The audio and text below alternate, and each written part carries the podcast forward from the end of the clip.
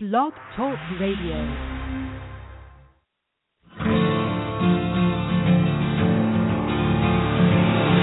It's time to strap our boots on.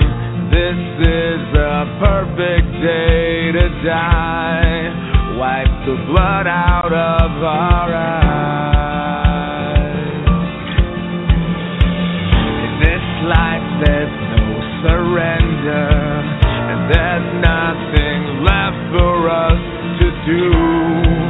Find the strength to see this through. We are the ones who will never be broken. With our final breath, we'll fight to the death. We are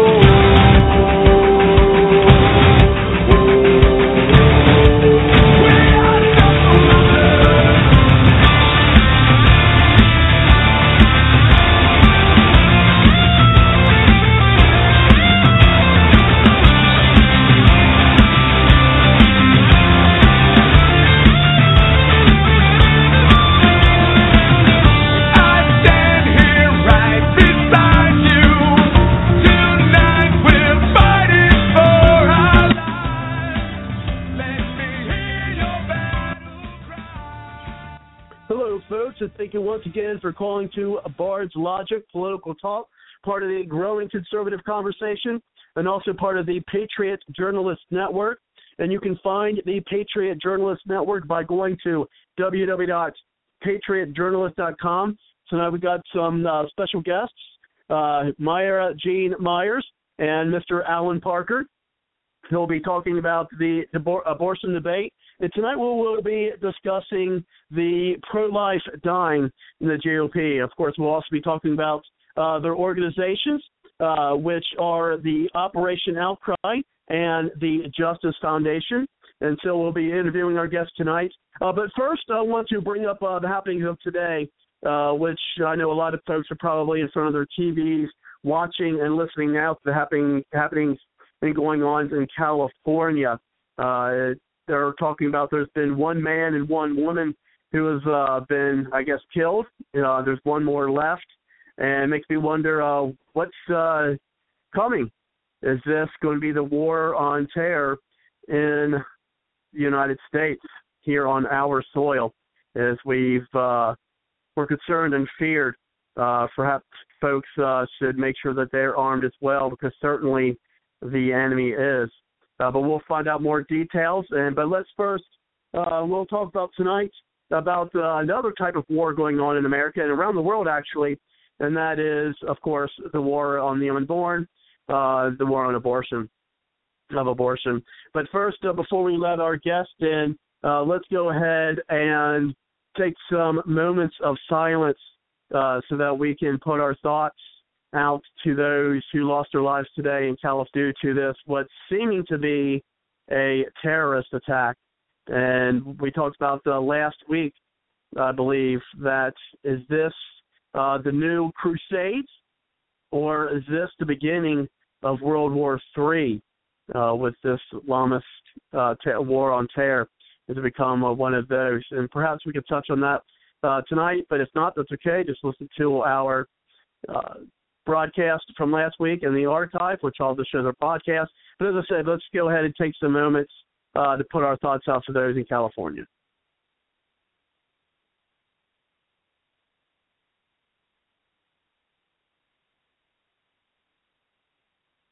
Okay, folks, and I want to thank you uh, for that uh, and for those thoughts uh, going out to those in California as we fight on. So let's go ahead and uh, bring uh, one of our guests in. We have uh, Myra Jean Myers on in our first hour, and then in the second hour we will bring in Allen Parker. So let's go ahead and bring in our guest. Thank you very much, Myra, for coming to the show. How are you tonight? Um, yes, I've been looking forward to this opportunity. And I saw today on um, the uh, reprint of uh, Ronald Reagan's Abortion and the Conscience of a Nation um, that is uh, online through the Human Life Review. I saw that at least six, seven of us had gone there uh, to take a look at this, um, and um, thousands have done this. And it's interesting that even in '83, uh, Ronald Reagan uh, knew the truth, spoke the truth about the issue and uh, of life and the valuing of human life. And when we diminished the protection of life through the uh, Supreme Court rulings, um, when we diminished the protection, we took out respect for life and the valuing of all human life. And as um, Ronald Reagan stated, he said, abortion concerns not just the unborn child, it concerns every one of us. The English poet uh, John Donne wrote, Any man's death diminishes me because I am involved in mankind, and therefore never send for never send to know for whom the bell tolls, it tolls for thee. So we cannot diminish the value of one car- category of human life, the unborn, without diminishing the value of all human life. And I think that is a large part of why people uh, from from youth on uh, do not realize their value and if they don't realize their own worth, they do not value the life of others. And it is then easy to say, um, it is means nothing to me. Your life means nothing to me. And that is why we have uh, so much more, I believe, the taking of life as a result of even what was made um, a ruling by the Supreme Court. It was not by the vote of our people. It was not enacted by our legislators. This certainly, and you know, there's a quote. I did a, a project actually in college, um, and you know, there's a quote that I that I used uh, that I got from you know, and folks who are uh, regulars on the show know I'm I'm really not of the religious sort, uh, but she said something I thought was pretty profound. And what that was, and since I can't find the actual quote here in my paper, unfortunately, is basically that you know, uh, you know, a, a nation that allows mothers, you know, to kill their babies is, you know, a nation that doesn't have respect for any life, or or something of that nature. If I can find the quote later, I'll um, you know, I'll probably read it out um, on the show. Uh, but let's go ahead and uh, we've got uh, some questions here I've uh, put together for us for that, and I did watch some of the the videos that uh, that you sent. Actually, the uh, watched the of the links you sent. But first, let's go ahead and have you tell us a little bit about your background, Myra, and why you decided to join Operation Outcry. Okay. Um, okay. I'll I'll make a statement that I've seen on a T-shirt um, and I just added one word or two, but it's that every woman has a right to her own body, even when she is still in the womb. Um, my um, involvement, my first experience with um, pregnancy, which uh, was known to be defined as with child, to be pregnant was with child. And my first experience, yes. Okay, actually, yeah, I think I found, you know, I did find that that quote up real quick. It says that the uh, the greatest destroyer of peace today is abortion because it is a war against a child. And if we accept that a mother can kill even her own child, how can we tell other people not to kill one another? Right, right. And, and, I thought that was pretty profound. Go ahead. Yes, and uh, you hear the argument, uh, you know, a, a woman's right to her body, and and actually that's a half truth uh, well, it's a full truth without the last part. She has a right to her own body, and even when she is still in the womb. So at one point, uh, every woman and every man was in the womb, and they have a right to their life. Um, but my first experience with pregnancy was when a 20 year old single man and a 19 year old single woman conceived me. I'm thankful that in that day, in that year, abortion had not been legalized by a Supreme Court ruling, and that it was still known that there was no constitutional right, and there still is no constitutional right. That was my the conception of me. Uh, today, I could have been aborted with the lie of the abortion industry saying it is not a child yet. And today, Planned Parenthood is selling the real baby body parts without a shadow of a yeah, doubt. And, yeah. Well, yeah, there's there's, there's talk about it. We're definitely going to bring up uh, some more later on that and how that seems to be the only talk that the presidential candidates, namely the Republican candidates, have even talked about when in regards to the abortion issue. Um, so that kind of brings up the question, you know, or even the statement rather uh, of the the theme of tonight's show, or the of the title of tonight's show. It seems like that, you know, beyond that, the the issue has pretty much died in the GOP. Bobby, go ahead um what do they call it? Political correctness which which actually means just um giving in to left liberal um uh view and not speaking up the truth um that is needed. Um you know. Um my second um pregnancy experience was uh 20 years after my conception in which I was a single college student and at that time, uh, it never occurred to me. I never thought of abortion. Neither did the father of the child. Until we were married, and in 1973, expecting our sixth child. Then the lies of the abortion industry were sweeping aside reason um, and taking away the um, straight thinking of many people and convincing our Supreme Court to uh, legalize abortion. Um, the lie that my husband believed believed was the lie that it was not a child yet, even when we had already delivered five children.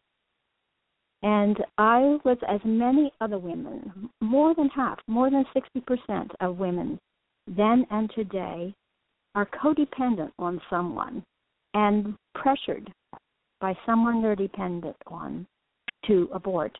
Most of the time, it's not even a woman's choice, but a um, surrender to somebody else's pressure to abort. And so, um, with the experience of uh, the reality of abortion, its impact that um, even a year and a half after the abortion. Um, I came to know beyond the shadow of a doubt. And you use the word religious, and after that night, I never did again. You see, reality, truth, the reality of a supreme being, God, Creator, um, is not a religion.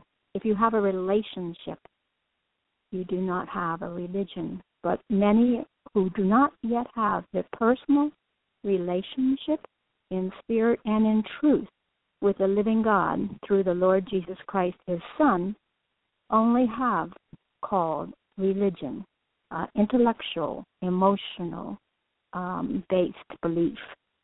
But the true life is even as it is needed to be restored to everyone that was lost in the Garden of Eden. Jesus called Satan the father of lies and a murderer from the beginning. Eve was deceived by the lies of Satan that it is good for man to know good and evil, and that knowing evil would not bring death. In that day you will die.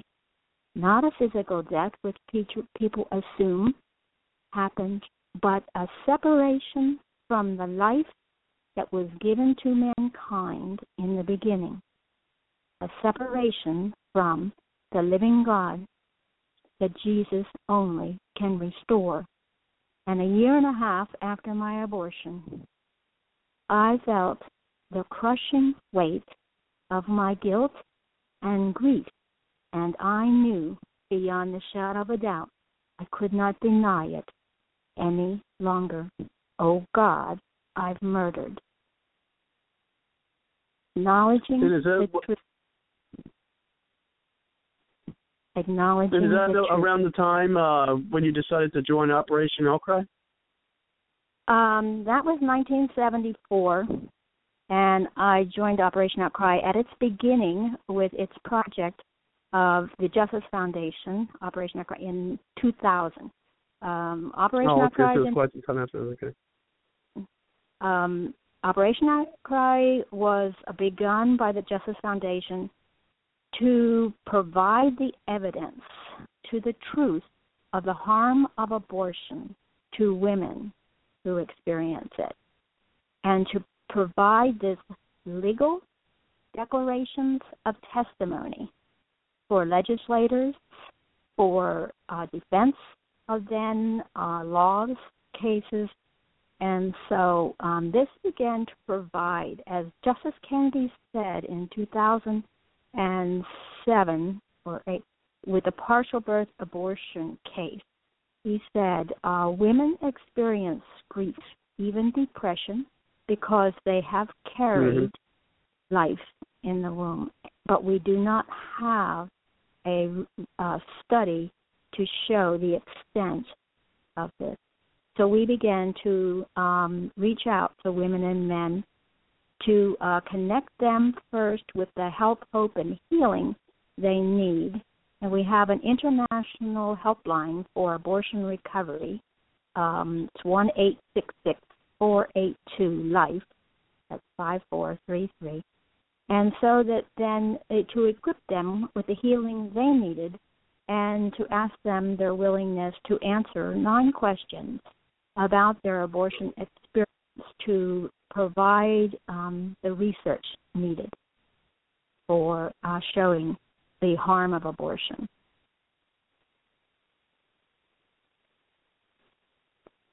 So I began as a first uh, as the first woman to volunteer with Operation Outcry. Well, then here's some yeah here's some statistics um, that I've got here. Uh, let's see.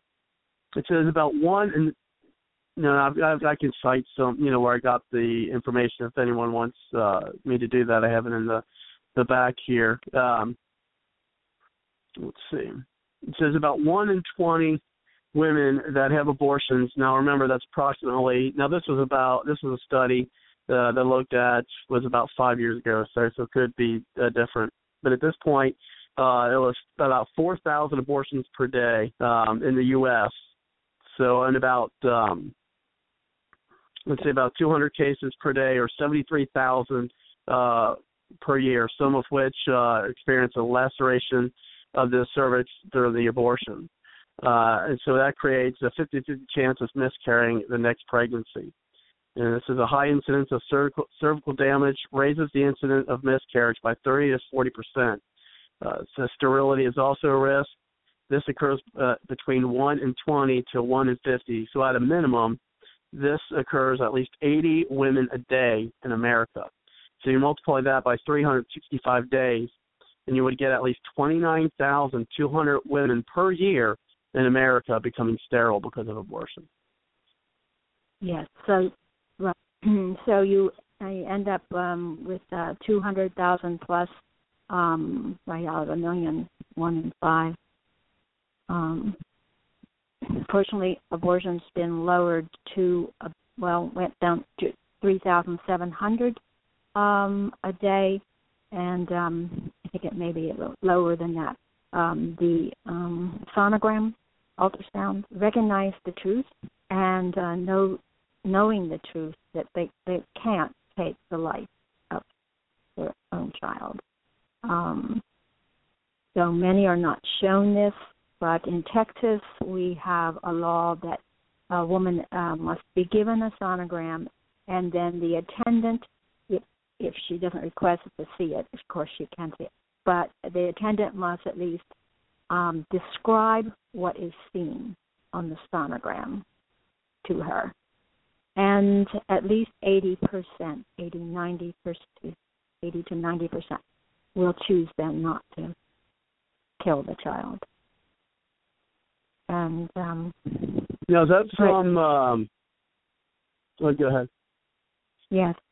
I, I can't help but think when I I didn't get a chance to read about California, um, who killed who, but for years I have known the truth of, as Ronald Reagan said, the devaluing of human life um, has, as years have passed, has taken a much greater toll.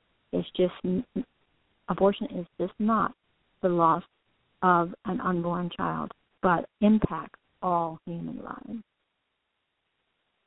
Um, that it has gone a long way to where people no longer respect life, not even their own. If they respect the value of their own life, they do not respect or value another's life. Um, you want to back to um, go ahead. Right. Yes. Uh, so yeah, with, with operate. go ahead. With Operation Outcry, um, for 15 years, um, we have heard from about 5,300 women who said yes, they were willing to help give the input, do a legal um, declaration, uh, admissible as evidence, and um, these have been used in um, Texas law cases, um, North Dakota law cases, Arkansas law cases, Louisiana's cases, I believe in North Dakota too and uh, and others. But um, Allen Parker will go into the um, restoration uh, and the efforts to restore justice um, for all life. And when I say I am pro life as a result of taking life, I am for the life of every woman, man, and child. And I believe a grave mistake has been to say um, pro life is just a concern or being for the life of the child because it is there is the great need to be for the life of the woman and the man as well as the child to recognize the harm of the abortion industry's lie. And the legalization of abortion is what when my husband said there's only one thing to do abortion, I thought it's legal. Something that was wrong wouldn't be legal. It's legal. It must be okay. And that is a second uh, lie of the industry legalizing abortion, the legalization of abortion, never made it right never made it safe and never made it good for women, men, families, our nation. Our country has lost 57 plus citizens, and it has wounded hundreds of thousands of women and men, the parents, the siblings, the grandparents, families. Our nation is in the weakened condition it is today because of abortion. We no longer have the the stability of the people available to even defend our country.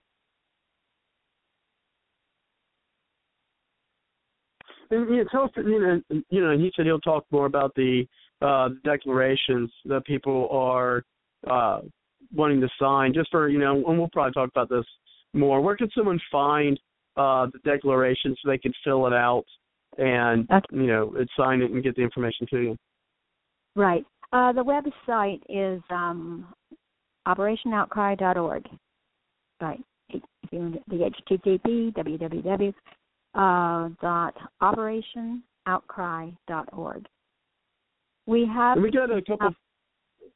We have now, uh, but we would still take. We need to to build um, upon the foundation that we have of women's uh, declarations. Um, yes, even though we are now in the process, as Allen will talk about, of states passing legislation to regulate and protect life um, that is now going to the Supreme Court. So Allen will speak of all that. And but yes, um, please do um, go to the website operationoutcry.org, and uh, your anyone who has experienced it knows somebody who has, because at least 25% to 30% of all of the people we know in family, friends, community have experienced the devastating, tragic, poor choice of legalized abortion. And whether they realized the truth at the time, which most didn't, they denied thinking and feeling about the life of the unborn, they still will reap the consequences emotional, mental, and physical, as you were describing, the loss, the damage to the cervix. And um, even some, like myself, had the um, uterus removed.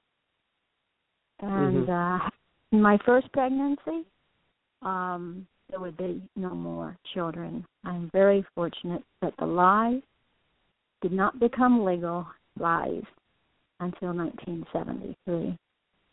And two things, uh, you know, while watching the videos uh, that I think were very astute that uh, you pointed out, because you, you know, you experienced, uh, you know, having the abortion, and you pointed out that uh, when you had the abortion, you were in the same uh, position while Mhm. having it as you were with having your children, giving birth. I find I find there an irony there, and I'm sure that doesn't escape you either, where you know you I mean you are in the same position uh, while giving birth as as you are with uh, having abortion.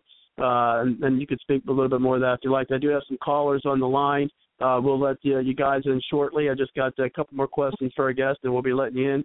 And for those who are on the line uh, who would like to chime in, and if not yet, push the one on your number dial to get in. Uh, just go ahead and push the button, and I'll know that you want to uh, join us in the show. And the second Right. thing that you did uh, during the videos, I noticed, uh, Myra, is you compared, uh, and then this kind of brings us more to what's going on today a little bit in California, maybe to that extent, but you compare 9/11 and how many Yeah. people were lost in 9/11 with uh, abortion. Tell us a little Yes. bit more about that. Right. Um, abortion is the daily equivalent of 9/11, with the amount that is lost, and with the impact on family and our nation. And uh, when I was uh, in the uh, position of abortion, I did not. I was in such deep denial. I did not allow myself, except I thought of it in subconsciously. My feet were in stirrups. I had birthed five children. But I know that this reality for many prompted them to become conscious of what they was taking place. What was taking place was the death of their child.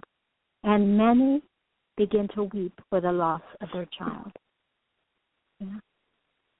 Yeah, there's definitely a lot of statistics, and perhaps we could go uh, through some of those later on the show.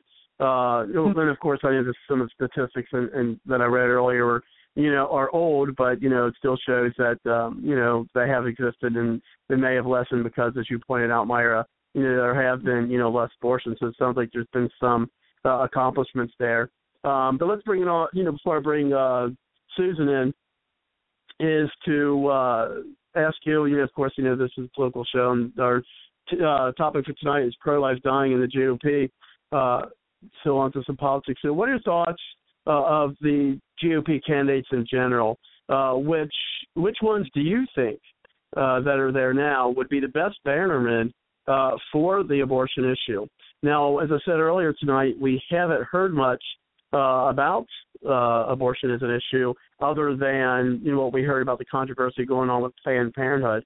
Uh, do you believe that uh, the GOP is effectively ignoring, is not abandoning, the pro-life issue? I believe it is a weakness on some of the candidates' part. Um, I believe only one, or well, in brief, not afraid of the media, is not afraid of the issue and is solidly pro life, and that's Ben Carson. Now, I know that Ted Cruz is pro life, but he is not as solid on um, the conviction needed of the um, the attempts, the uh, investment needed in this um, so um, those are just two that I know of well. And um, while Ben Carson say does not have other experiences, I know that he is uh, solid in his convictions and that he can surround himself with others who have solid knowledge and wisdom regarding other issues. Yeah, unfortunately, uh, I mean, I like Ben Carson since the beginning, but it does look like uh, his campaign is starting to falter. Uh, you know, he's you know going down in the polls. I know there's some controversy surrounding some of the things that he said, and of course, it's kind of reminiscent. You know, mm-hmm. you know, not to the same reason, but it is kind of uh, reminiscent of what happened with Herman Cain uh, back in 2012, uh, when Herman mm-hmm. Cain was, you know, actually, you know, up higher in the polls and then some kind of uh, controversy uh, what surrounded him, where he you know quietly uh, left the campaign. And I, my, my fear is is that uh, or concern, not real fear, but you know what I mean, uh, is that the, the same thing's going to happen to Ben Carson, and so you know that and that may very well you know just completely you know negate uh, the abortion issue altogether uh, in 2016. I mean, I know some folks are like, well, we we got bigger nuts to crack uh, than this. Um, and I do, you know, and as I said in other shows, is you know we seem to continually be uh, discussing every four years during a presidential election the same topic, as if we can never.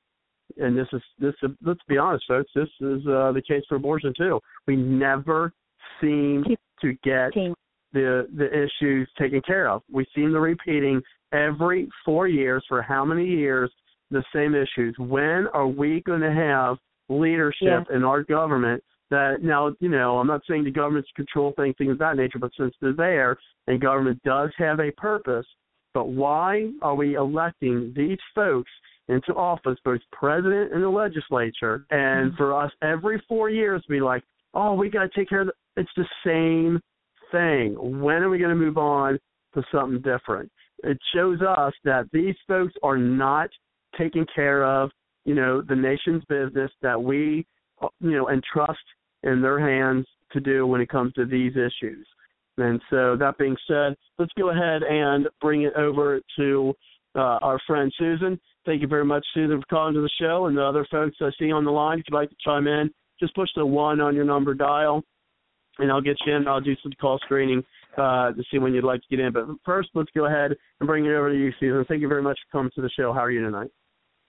Hi, fine, thank you. How are you doing? Good, Great. good. I have got some coffee in me, and I, I feel so much better than before I had it. okay. well, um, you kind of know. I think you and I had a little bit of a talk on uh abortion, and we didn't totally agree on it um, because Not I fair. saw there mm-hmm. were two sides. Saw two sides to the issue, and I will not change on that because I do believe in uh, um, in case of a mother's life, and it does happen because I almost died giving birth. And if they had taken the child, well, it was actually before I gave birth, in order to save my life, I certainly would have been sad and upset, but it would have had to been done because I'm not going to have someone else, like the father, going off and marrying someone else to raise a baby because I was killed in order to save the child. That don't cut it with me. So that's just one example. But um, partial birth abortions or after three months in particular, I am totally against. And making money off them like Planned Parenthood does, I am totally against. If if this is so wonderful, then they should be donating it to help people.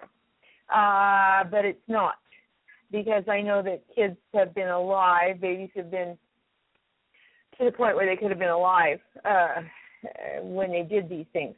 This to me smacks of the same thing that uh, I can't pronounce it. Falun Gong. Oh, in China, where they kill live people and take their uh, parts and sell them for Falun Gong. Um, for um, they sell them for parts to uh, people that Organ from all mm-hmm. over the world. Yes, uh, it's the same thing. And one person said, "Well, sheesh, what do you want me to do about it? Uh, we're killing babies here." Well, yeah, uh, we criticize the Chinese with good reason for many things, many things. I don't care for China and a lot of things, but are we setting a good example? We shouldn't say anything to them if we condone, you know, this Planned Parenthood thing because they they're going to snicker behind their hands like, yeah, right.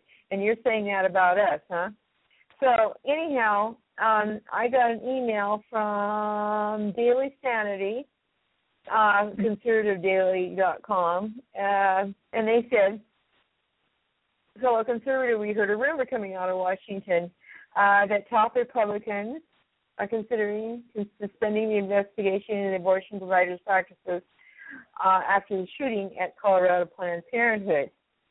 And um, even the New York Times has admitted these sort of tissue sales are performed in a legal gray area uh, that the GOP is planning to surrender and disband the committee. And so um, I'm going to call my two senators, which I'm pretty sure they probably won't go along with that anyway. But um, the point is, they're just two out of many. And um, the GOP, as we know, is very, very weak about many things.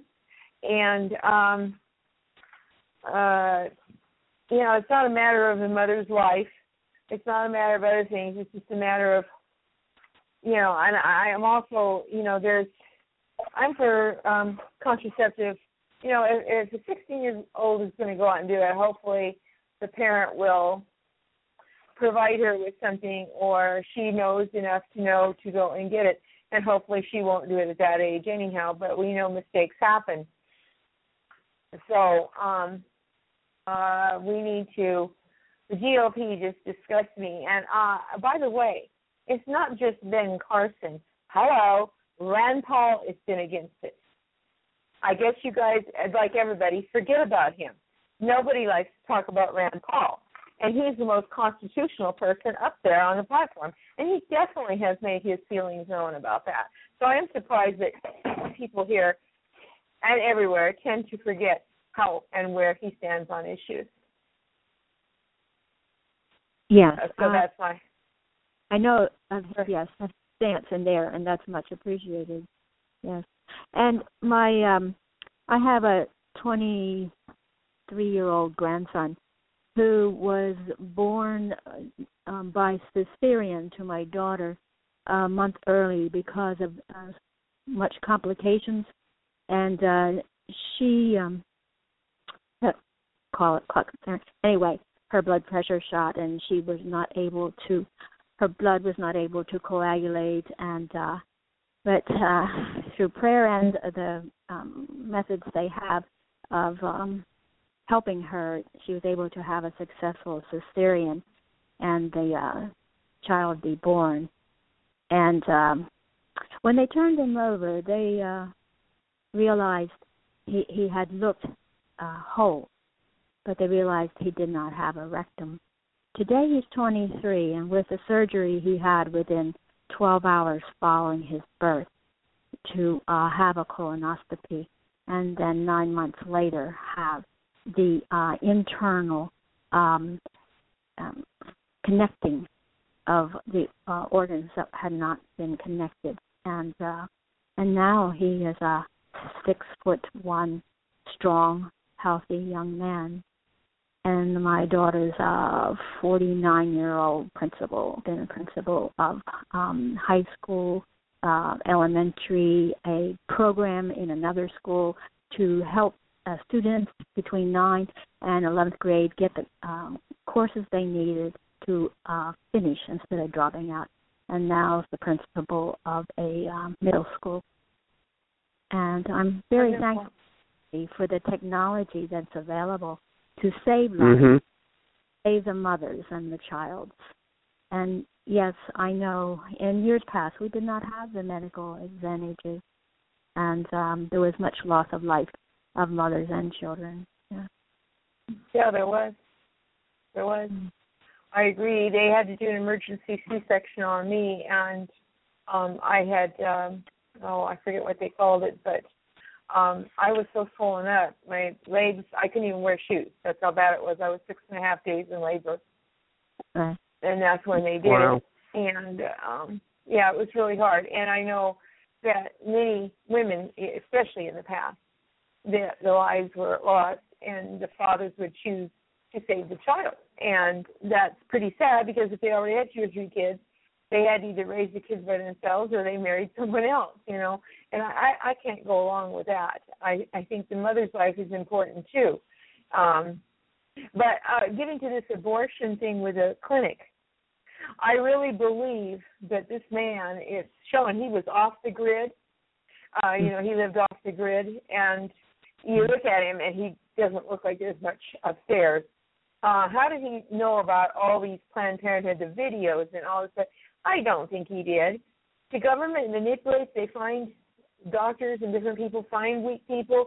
They plant things. I believe he was. It was a setup. I believe, you know, that he was just told Yes. something and Mm-hmm. and and you notice then all of a sudden everybody's backing off. It happens with all these different things. Back off on uh, or, or attack on the gun control and back off on the Planned Parenthood. How come in the last year or two, well since Obama really, and especially in the last maybe not the first couple of years, but more recently in the last two three years, there have been all these gun attacks. There have been all this stuff with Planned Parenthood. It's all happening now, and there's a reason. There's these people are on drugs. They got, you know, Jesse Ventura exposed one. How even ex-military people have chips in them, and at a certain time they'll activate them and they go out and kill someone, they assassinate. They don't know they're doing it. They don't even have a memory of it. I believe there's things like that going on all the time. Right. I really do. And and you've probably heard of um people being given a drug that causes them to go wild and you know to be willing to blow themselves up and to be willing to you know do the um, Well, that's attack. that's just that, that's just crazy. Now they got women doing it. It's just like, I mean, you know, and of course I've even heard where they strap bombs on on the children.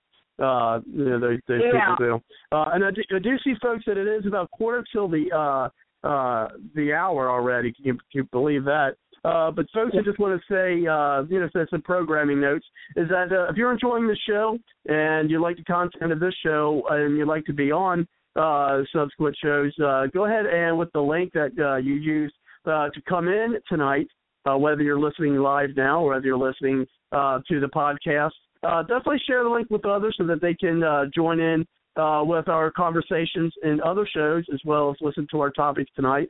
Uh, hear more about uh, Operation Outcry as well as the Justice Foundation. Uh, so we can hear about those organizations and, and be able to visit those as well. And it's pretty easy, as I said, just to follow the link. You can also follow the show by clicking the little follow button there on Blog Talk Radio. We also have a Facebook page. Uh, just go to Facebook and put in the search engine Bards Logic Political Talk and uh, like our page, and uh, then you can uh, get updates as well. Uh, so definitely check that out. And uh, and then before I bring you folks back on, uh, definitely a book to check out. Uh, it's a book I really enjoyed. Uh, it's from Scott Klusendorf, and that's K L U S E N D O R F. So if you are on the line now, or if you're listening to the archive, uh, go ahead and Google while you're on the show. We, we multitask here. We all know that. Uh, so go ahead and Google uh, Scott Klusendorf, and his last name spelled K L U S E N D O R F. Google that now, and you'll find a book that he wrote uh, for the case for life. And uh, I liked it because it had a lot of logical, uh, you know, definitions and a lot of logical reasonings for folks to argue uh, in the case uh, against abortion. And so, you know, it uses other uh, arguments other than you know religious argument, arguments. So it definitely uses a lot of logic there. So check it out, and that is the case for life. Uh, now the title is I wouldn't say uh, misleading because it does talk about you know a way Christians can do that, but it says equipping Christians to engage the culture. Uh, but for those uh, who do not follow uh, that ideology or religion, whatever you want to call it, um, it's you know, like you know myself, more logical, you know, minded. It has those as well. So it gives definitely you know multiple facets on how you can, uh, as it says, show the case for life. So definitely uh, check that out. And so let's go ahead and bring it back to uh, two two ladies because it looks like in about ten minutes uh, we'll have Allen Parker on, and I've got uh, some questions for him as well, and we'll move on uh, with the night. And so, uh, and, and you, you touched on this, Susan, uh, you know, about the candidates and which ones are, but but do you also see that there's been kind of a lack of talk? I mean, how many debates have there been already? And besides Planned Parenthood, uh, there hasn't really been any talk about Supreme Court justices. There hasn't been any talk about, you know, abortion or any other, uh, you know, pro-life, uh, such as euthanasia. Uh, there hasn't been any of those kind of talks in the debate. Now, I know people say that there's other topics, and indeed there are. There's a lot of important topics, of course, topics we've been dealing with. I think uh, as one of our guests uh, pointed out a couple shows ago that we've been doing for 40 years, right? And I actually, Carly Fiorina, I think she pointed that out too when it came to uh, the debt ceiling and budgeting and things of that nature. Uh, but we keep talking about the you know the same things. So anyway, so Susan, my question is: is uh, do you see that uh, lack of attention to this issue uh, with the? I mean, we know the Democrats aren't going to do anything about it, uh, but what about the GOPs who are supposed to be the champions of the pro-life and abortion issue? I see a lack of a lot of things, from discussing about eminent domain to the EPA to a lot of these topics, things that I've even addressed. You know, um, it's mostly about there's just three or four questions. Oh, it seems like all the time, and half the stuff I don't even know if it's worth asking, but I guess they think so. And I don't know that that's the candidate's fault or if it's the people that ask the questions. You know, I myself would drill them really hard on uh oil. You know, like what Obama did. You know, and how they would reverse that with. uh a Keystone Pipeline drilling in Alaska. I mean, these to me are big things, and they don't even touch it. Eminent domain, the TSA, um, you know, taking like this little kid's toy gun that he got at Disneyland, throwing it in the trash and saying it looked too much like a gun. It was just a plastic toy, uh, that you know, and, and it was brand new pretty much. And yeah, why aren't we addressing those things? Why aren't we addressing any of that? They don't. Yeah, and I agree with you on that. I, I, I agree that there's. It seems like it's you know they are asking because I've watched the debates. And speaking of that, in two weeks uh, we will be covering uh, and doing our analysis and discussion on the next CNN debate, uh, which I believe is uh, coming up uh, Tuesday the 15th. Um, and so, of course, we'll be covering the uh, debate after that. I believe it's a Tuesday, so we'll be covering the debate that Wednesday in two weeks. And who knows? Maybe some questions, uh, other than what they keep continuously be asking, seem like the same questions each debate. Uh, on the next one, what do you think? we hope, right? Yes. Yeah. Um, I, maybe we'll make. Maybe we should nominate you to ask the questions. Well, you know what? I would love to be able to monitor a debate. I think I would do. Yeah, and, and you know, I'm not one. And people who are, uh, you know, familiar with the show, no, I'm not one to toot my own horn. Uh, but I certainly think that I could do a better job monitoring a a debate and ask some some more poignant questions than some of the ones we've been hearing in the past. Uh, oh, you know, three, four debates that they've had. I'd love to come I, up with the questions for those things. Uh, if I did it, they'd probably stoned me on the Capitol steps. Held me up to see Yeah, we camp. talk about New World Order, uh, things of that nature. Um, so yeah, so it looks like we're coming to the top of the hour, as I said earlier, and so I want to give uh, you know Myra, you know, a chance to uh, give us some you know final thoughts, things of that nature. You know, at least until uh, our next guest comes in. If uh, if he's running a little late, we could go ahead and bring it back uh, to us and to any of the other callers who'd like to chime in. As I said, push the one on the number dial, and we appreciate you uh, coming and being a part of our show tonight. Uh, but let's go ahead and bring it to our guest, Myra. Uh, time surely goes Uh, by, doesn't it? Uh, so let's go ahead and bring it over to you. I I have time- enjoyed her so far. Time flies when you're having Thank you. fun. Um, the, and uh, from my experience and the um, thousands of women that I have I had contact with, um, there is no one more conservative than a woman who's experienced the harm of abortion, who has realized to come to realize the truth about abortion, and uh, their participation in in that has has turned them to be totally conservative. And I mean, I am conservative from A to Z, all the issues. In fact, with um, 2012 with Romney, I I flew to his headquarters in Boston and uh, took my testimony, took materials, and and um, with the hope to convince them to speak the truth, to speak out, to reach uh, women and men, to let them know that uh, they understand truth of the harm of abortion, that they are for the life of every American citizen, whether they're a woman or a man or a child, and to reach out and let the tens of thousands of Americans know that you're the candidate for them, that you are a strong, totally conservative candidate. Well, and also, um, you know, I've got an audio I'm going to play here so I can find it amongst all my audio clips. Um, whereas, remember, folks, the the the leadership of the uh, you know Republican Party, you know, really pushed him. So did your, the so-called and, and Cindy on the line, so can Kelly, who's been with us since the beginning. Uh, could definitely uh, definitely vouch for that.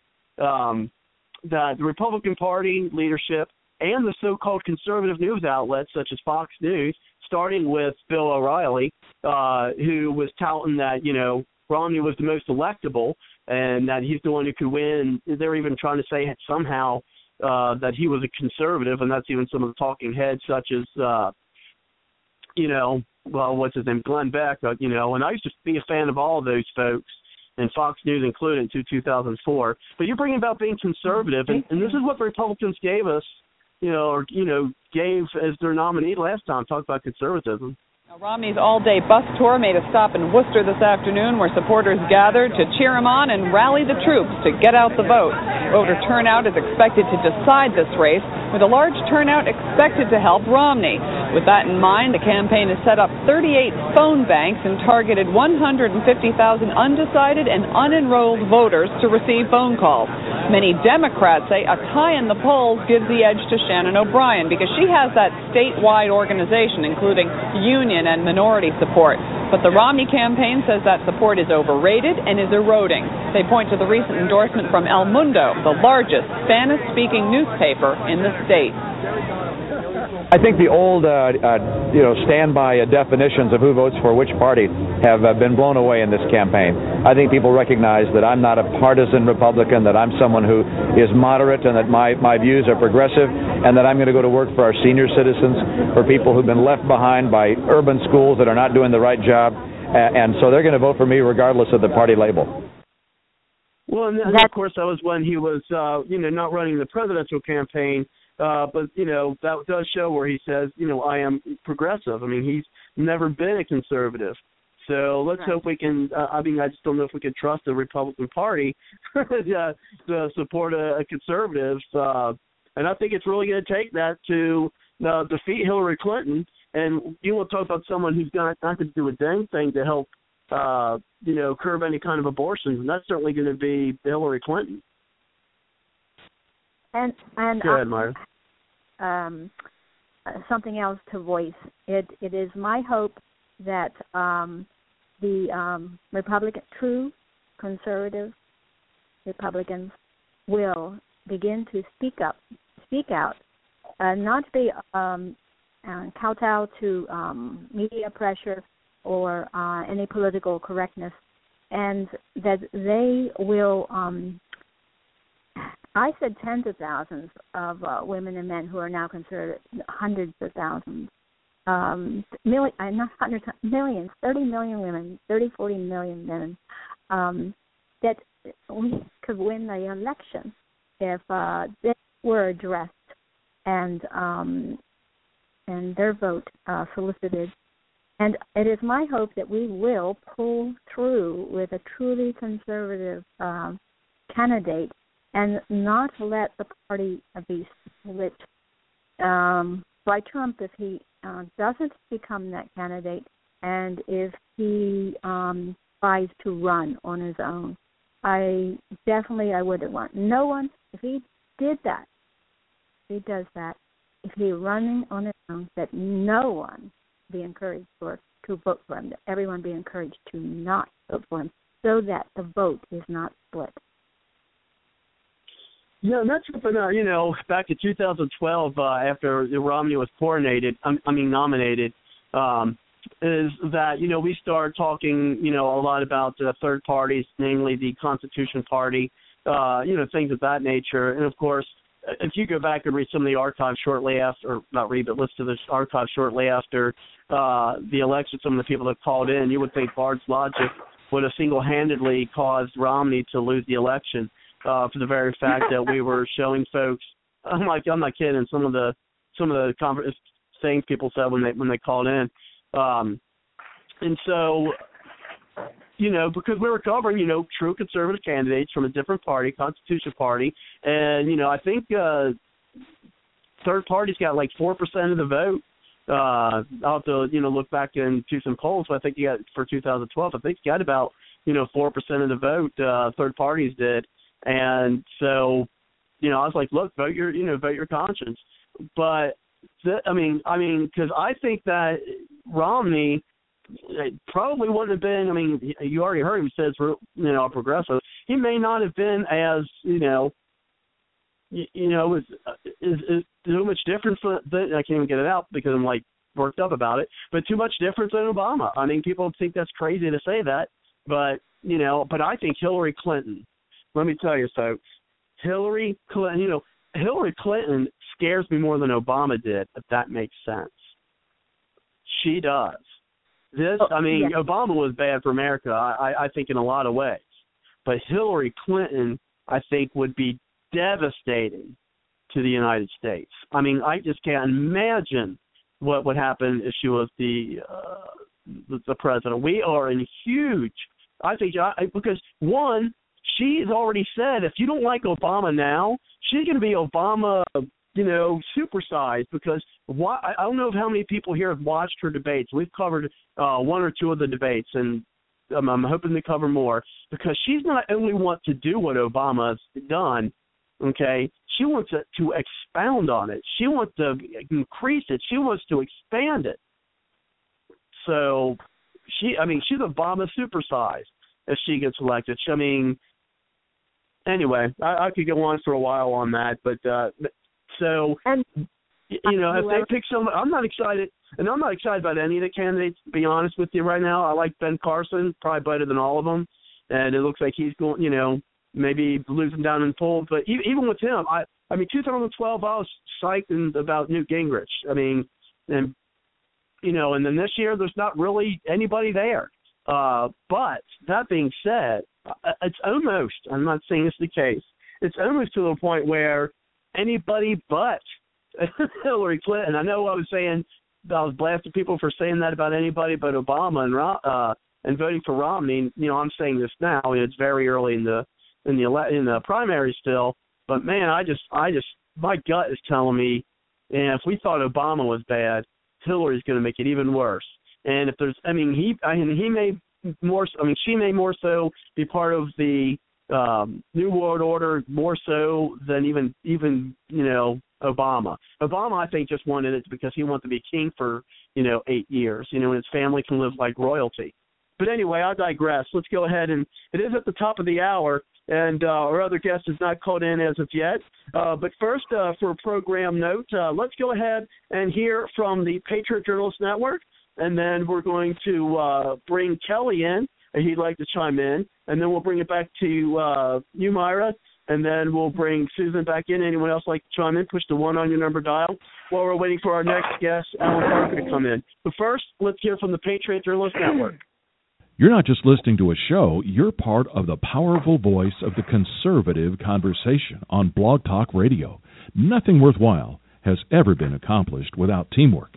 PJNet invites you to help make a difference by adding your voice to the team grassroots conservatives working together to take our country back.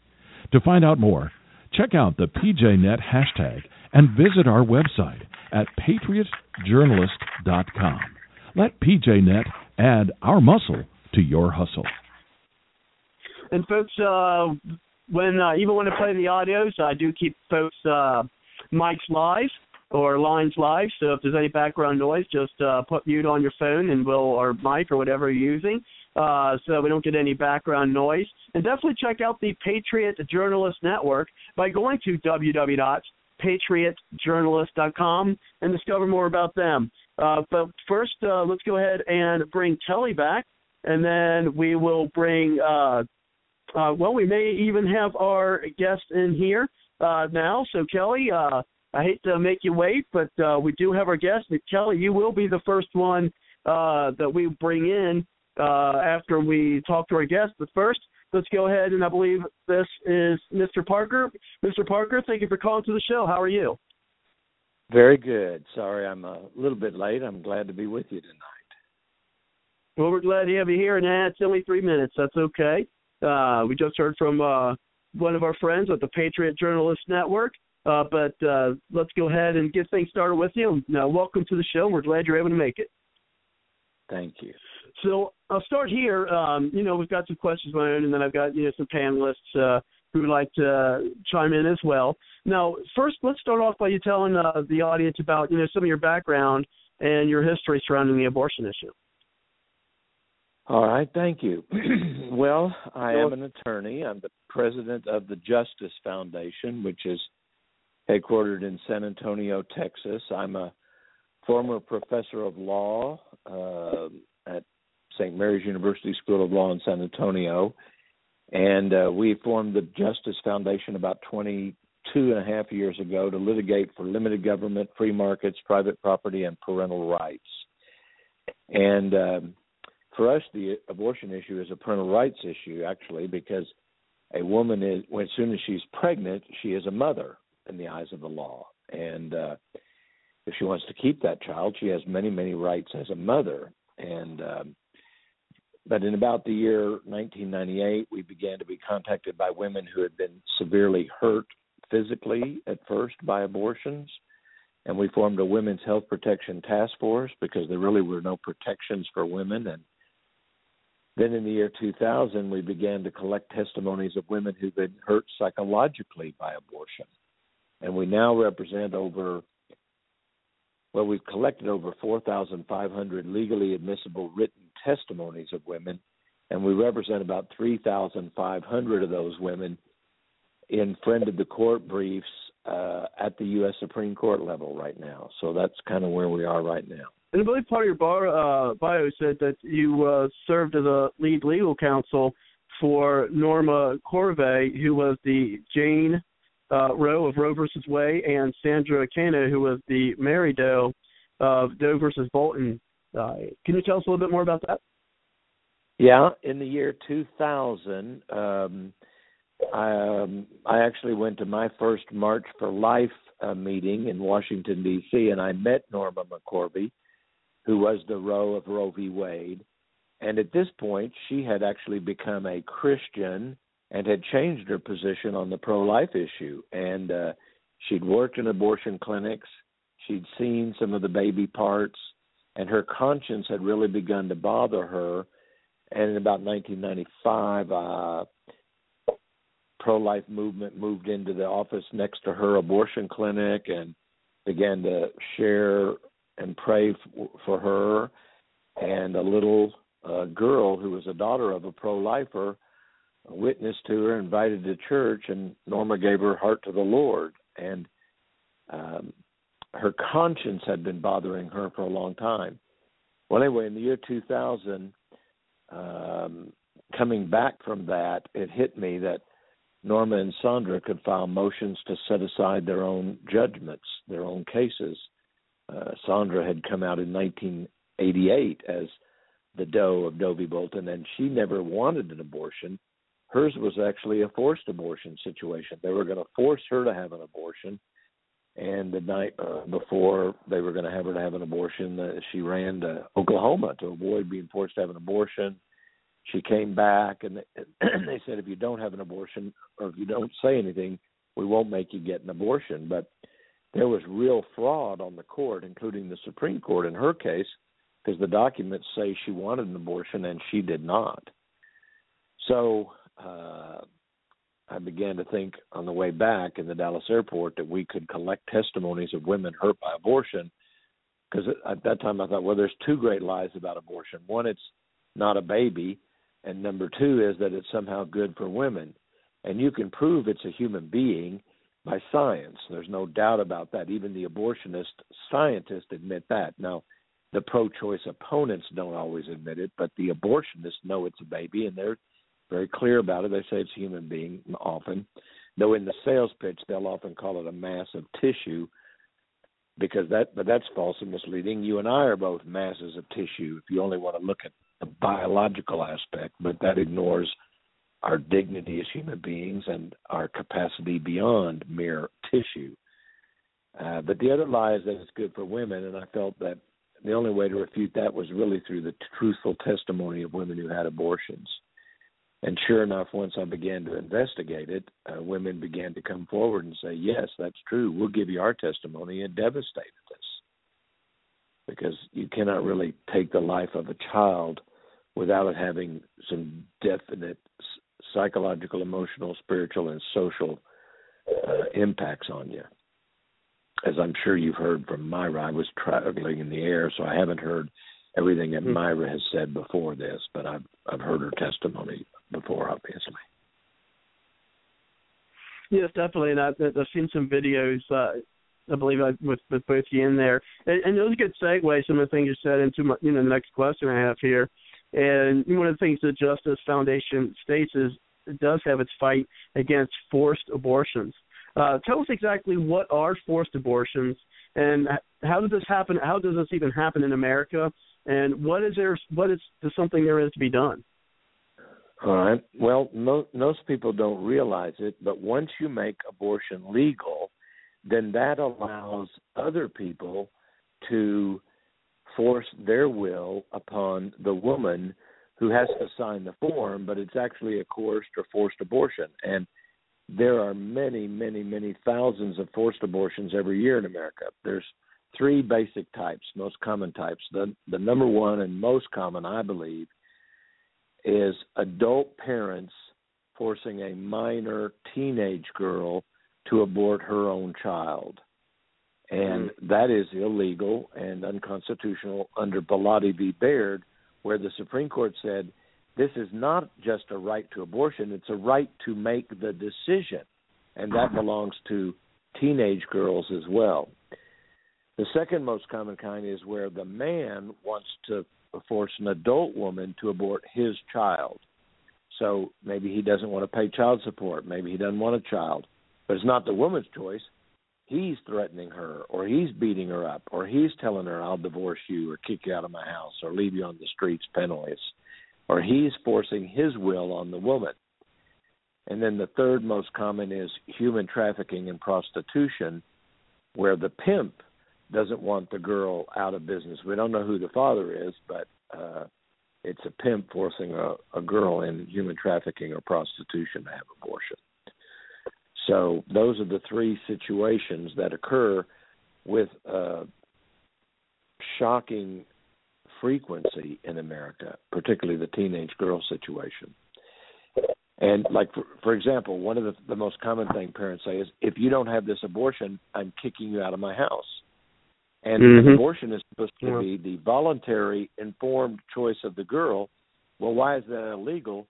Because every state has laws that say the parent must care for the child until they are 18 years old. And being pregnant doesn't make you an adult. It does Mhm. partially emancipate you. It lets the the girl who's now a mother make her own health care decisions and natal decisions. Um, whether or not to keep the baby or abort the baby is her choice, but it's her choice. And for anybody else to do it, it is fetal homicide in- about 37 of the states. It's a violation of the Federal Unborn Victims of Violence Act, the Con- Conner and Laci Peterson Act, if you remember that. Um, so, Mm. and Yeah, it's Laci also Peterson, yeah. battery. It, can, it it can be a lot of things. So, we have a dear parent letter on our website that stops about 95% of those. If someone knows of a forced abortion by a parent uh, or a relative, sometimes it's a aunt or uncle or grandparents that are raising a child in a kind of a dysfunctional situation. But we have a dear parent uh, letter on our website at the Justice Foundation that stops that about 95% of the time. And when we've had to go to court afterwards, if parents ignore that, most parents, once they know it's illegal, stop. But some continue. When we've gone to court, it's been about 100% successful because it's just flat illegal to force a woman. Mhm. Another common Right. thing is, I don't care what you say. I've made the appointment. We're having this abortion tomorrow. And the little girl walks down and signs a consent form, but that's not voluntary informed consent. That's malpractice by the doctor because it is the professional who is supposed to obtain the voluntary informed consent of the patient. And uh, sometimes they'll just say, "Oh, all our patients cry," and there's some, and so how do we know which ones are being forced? And there's what does that tell you about abortion? Because there are many women crying Mhm. in the abortion clinics because it's a terribly difficult thing. All nine members of the Supreme Court say it's difficult. Even champions of the right to abortion, like Justice Ginsburg wrote in Gonzales v. Carhart in her dissent, this is a painful and difficult mis- decision. Why? You know, she didn't say this. I agree with her. I say it's difficult because you're either killing a human being or what they would call potential life, a potential human being, Mhm. but both ways. And and mothers, 92% of women have attachment to the child before they they do it. Even liberal Texas Monthly magazine, for example, followed a girl, and she wrote a note to her baby in the womb before the abortion, and afterwards Hmm. she asked the baby to forgive her. What's that? That's guilt feelings. Um, Yeah. so the guilt produces trauma, shame, uh, conflicted feelings. Uh, it should not surprise anyone who thinks abortion is defined that um, the British Journal of Psychiatry, in an article by Priscilla- Coleman, said women have an 81% increased of risk of mental injury and mental Mhm. trauma if they have an abortion, and uh, the the chances of suicide and suicidal thoughts go up tremendously. There's Right. hundreds of scientific articles documenting the harm to women that comes about. So, and I'll say this: if parents are thinking, you know, particularly for someone to force someone to have an abortion, that's an even higher risk factor for mental trauma and injury as a result. So, it's not a good thing for parents to do. And I learned all this from talking to women who had abortions. As we collected these testimonies, that's what that's what I found. I didn't know it, was going on in America either. So this is kind of a shocking truth that needs to be brought out, and I appreciate your talking about it on your program. You know, it's uh, you know, I mean, and for me, I, I I've told you know, folks this is you know, my daughter, she's 13 now, so in a couple of years she'll be you know of dating age, and hopefully she doesn't uh, you know, become active. Uh, we know what I mean, but if she does, I'm I'm more concerned. As some people say, I'm crazy for saying it, but I'm more concerned about her coming down with uh, uh, an incurable STD than getting pregnant. I mean, some people think, oh my gosh, she's pregnant. It's the worst thing in the world. Believe me, folks, at least in my opinion, there's definitely more uh, things that are detrimental, in my opinion, than, than them getting pregnant. I, I think having an incurable STDs be, would be worse than getting pregnant. I mean, I mean, you're here. She's you know going to be having a child, which I, I think is wonderful for to have a child not that young. But I think you know what I mean. I mean, it's it's not the disaster that some people I think uh, you know make it out to be. There's things I think that could be much much worse. And um, right. And, speaking and of the, uh, of the studies, go ahead. I tell our young yeah. girls in that situation, your parents right have a right to be mad at you because you shouldn't be having sex at that age and you shouldn't be pregnant, but they don't have the right to force you to have an abortion. And to the parents, I say, it's understandable you're upset, but you're not alone. This has happened to a lot of people. There are happy, healthy outcomes that can come about through this, but you need to calm down and work them through and get your child the, the counseling and the care that she needs. And there's either parenting or there's placing it with a relative or another family. There's two million people that want to Mhm. adopt it, and there's even the safe haven laws, which in every state of the union, a girl can just walk out of the hospital, leave the child behind, or return the child to a hospital or emergency room or police station within 30, 60, or 90 days of birth, depending on the state. No questions asked, no legal procedure. It can even be done anonymously and not have to care for the child at all. So it it's not it does not mean the the girl's life is over and she's ruined forever. Right, and I mean, you talk about the, uh, and this is something you know recent. Is there's a study uh, that you know you talk about you know the suicide rates, and uh, there's a study, at least I believe, uh, from the Journal of Consulting and Clinical Psychology, uh, that the suicide rate of Iraqi veterans. This is something that's you know not too that far away, but uh, Iraqi veterans was 17.3 suicides per 100,000 troops. Uh, however, there's uh, for women who have abortions, the rate is th- was at least at the time of the study 34.7 uh, per 100,000 who committed suicide. So, and then you know there's even higher rates of uh, PTSD in women who have abortions uh, compared to those who served uh, in the Persian Gulf War um, and those who served uh, in, Afghanistan. And usually, when a woman commits a suicide, it won't go down on the birth certificate or the death certificate. At that point, death beca- caused by abortion. It'll be suicide, so it won't show up in our statistics as one of the adverse consequences of abortion. And uh, and yet, we do know that it is a factor. And uh, but it's hard to quantify because it's not you know, it's not like dying on the operating table from abortion, where because Mhm. you bled to death, which happens, but uh, that one's more a little more easily to trace and may get listed. But even there, they may put perforated uterus instead of death by because of abortion, something like that. Mm. Now let's um no you know and you, you've been in front of the the you know the legislature and you've been in front of you know as you said earlier the Supreme Court you know in, in battles and cases things of that nature. Uh, can you tell us some of your you know experiences how you were received uh in both the courts and the legislature? Is, there something where it seemed like yeah you know this is something they even cared about taking care of, or you seen more of you know as a nuisance? Or oh, did you actually see genuine that they wanted to do something about it? Well, it's interesting. I think some of the most interesting experiences I had was in Texas during the summer of uh, July 2013 when um, what I called the Hail Satan crowd showed up at the Texas Capitol. And I, I use that term because uh, this was during the Wendy Davis filibuster. She later ran for governor of Texas over the pro life bill, which has actually been accepted by the U.S. Supreme Court for oral argument in the spring. So, this Texas case that people are going to hear about in the news a lot actually arose from a filibuster by Wendy Davis that killed the bill, but then the governor called a special session and the pro abortion crowd was actually shouting hail satan hail satan and and circling that shouting that and you can see that on youtube if you google hail satan texas legislature or something like that it comes up um so it was kind of interesting. We had a press conference. Uh, I mean, there were thousands in the Capitol the whole day. It was like it was shortly after.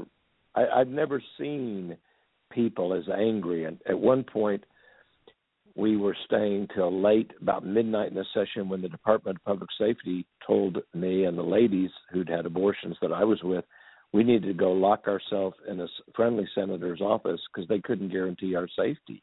And as I walked past that crowd, separated just by a thin rope, I thought if they were shouting at us, shame, shame, shame. And I thought if we were outside and there were rocks around, that group might have very well, I felt like they could have picked up rocks and began throwing them at us if they, that's how much hatred I felt coming from that group. And, uh, so that wow. was kind of an interesting time. Uh, the pro life group on the other side was very calm, singing hymns and to, in response uh, to kind of the chants of the other side and uh, respectful of police and authorities. But uh, the other side was, well, what I call trying to establish mob rule in the sense. Mm-hmm. Um, we put we put 700 testimonies of Texas women hurt by abortion into the legislative record of that case. And those are part of the record before the U.S. Supreme Court. And we will be filing a brief on behalf of women hurt by abortion, women who've been lied to by the abortion industry. One of the things, one of the reasons the abortion industry needs extreme degrees of regulation is for many reasons. Number one, a lot of doctors won't do abortions because they know it's killing a human being. So the kind of person who does abortion by self-selection has a lower degree of respect for human life than the medical profession as a whole. They just they just do. They don't they don't mind killing human beings. Uh, they have various reasons why they think it's justifiable, but uh, some of them tend to be a little bit lower quality doctor, and we've seen that over the years. Norma McCorvey mm-hmm. experienced mm-hmm. that uh, when she worked in abortion clinics um, and testified about it at time. But um, the women felt like they were lied to. Some of the women asked, "Is it a baby?" Uh, don't be stupid. It's just a mass of tissue. That's what one doctor told uh, a woman I remember, and others said, "Don't worry. Ten minutes, you'll never have to think about it again." And I remember one of our women saying, "You li- that's that's a lie. I it's been 20 years and I haven't stopped thinking about about it." Right, think about it every day. So, yeah, so and there's a lot of this scientific literature that they don't tell people. Uh, uh, it's very there's very few times like the sonogram bill in Texas why not let mm-hmm. women see the if you're just going to evacuate the contents of the uterus, which is what they tell women, why don't you let the woman mm-hmm. see what's in the uterus? And that dropped 20 the other the Planned Parenthood said, "Oh, women have already made up their mind. They don't need this information. These are smart intelligent women." Well, the abortion mm-hmm. rate dropped 20% right away when they according to Planned Parenthood spokesman in San Antonio as soon as women started seeing, "Oh my, look, there's a heartbeat." You told me it was a mass of tissue, but that's a foot, that's yeah. a hand, that's a head, yeah. and there's a beating heart. Well, that you know, a, a wart. that looks like life to me, right? Yeah, or mass of tissue. Nothing else has a heartbeat, but that baby does, and so. But they don't want women to know the truth.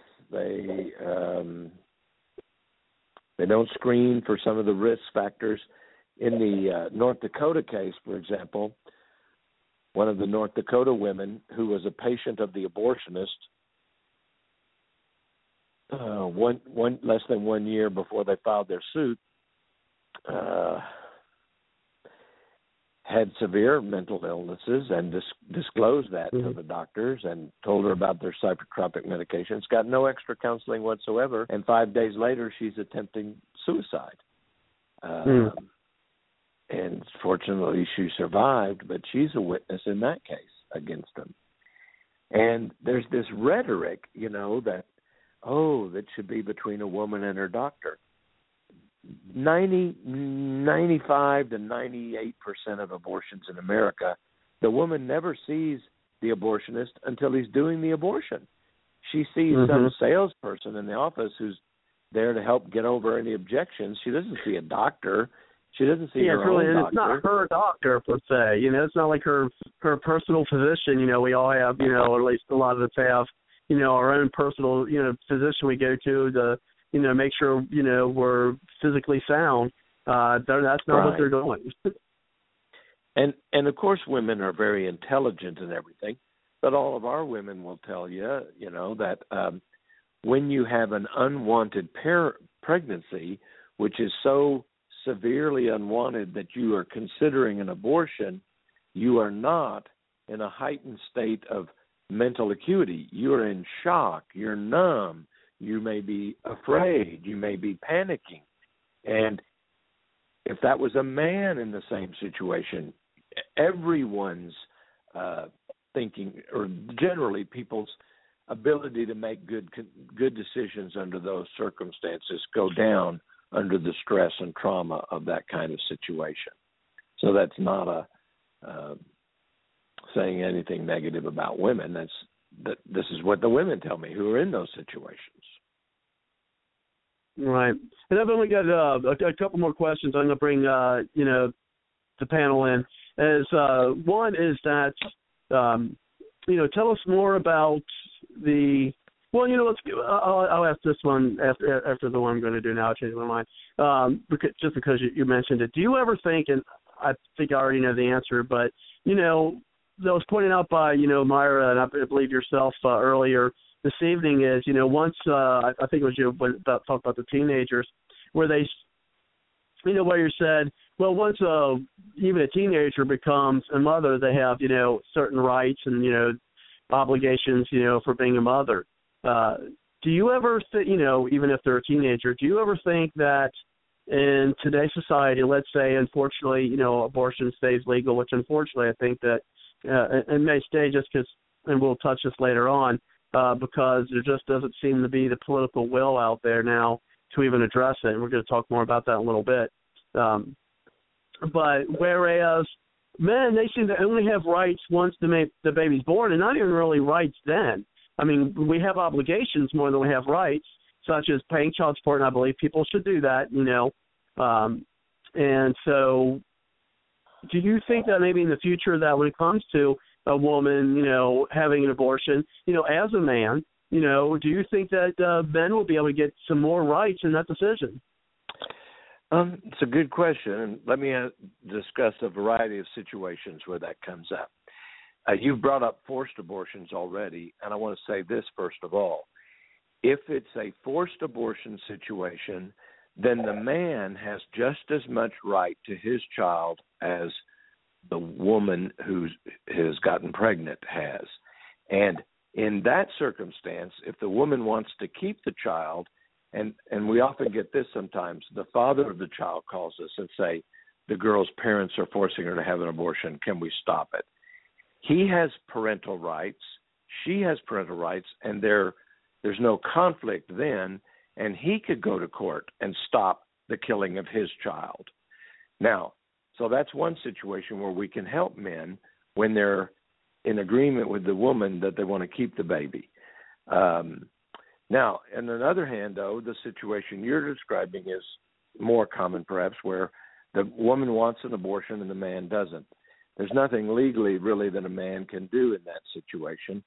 We often tell him that he should go to our website, get some of the testimonies and the science, and say to the woman, honey, I'm worried about you. This is not something that's easy to do. Look what's happened to a lot of women who's had abortions.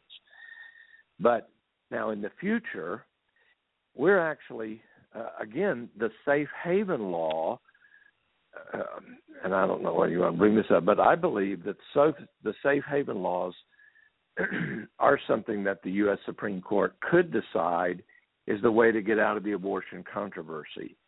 Uh, they might allow some of the states that want to ban abortions to do so if they're willing to take all the child care responsibility away from the woman. Because what does why does a woman want an abortion? She doesn't want to kill a baby.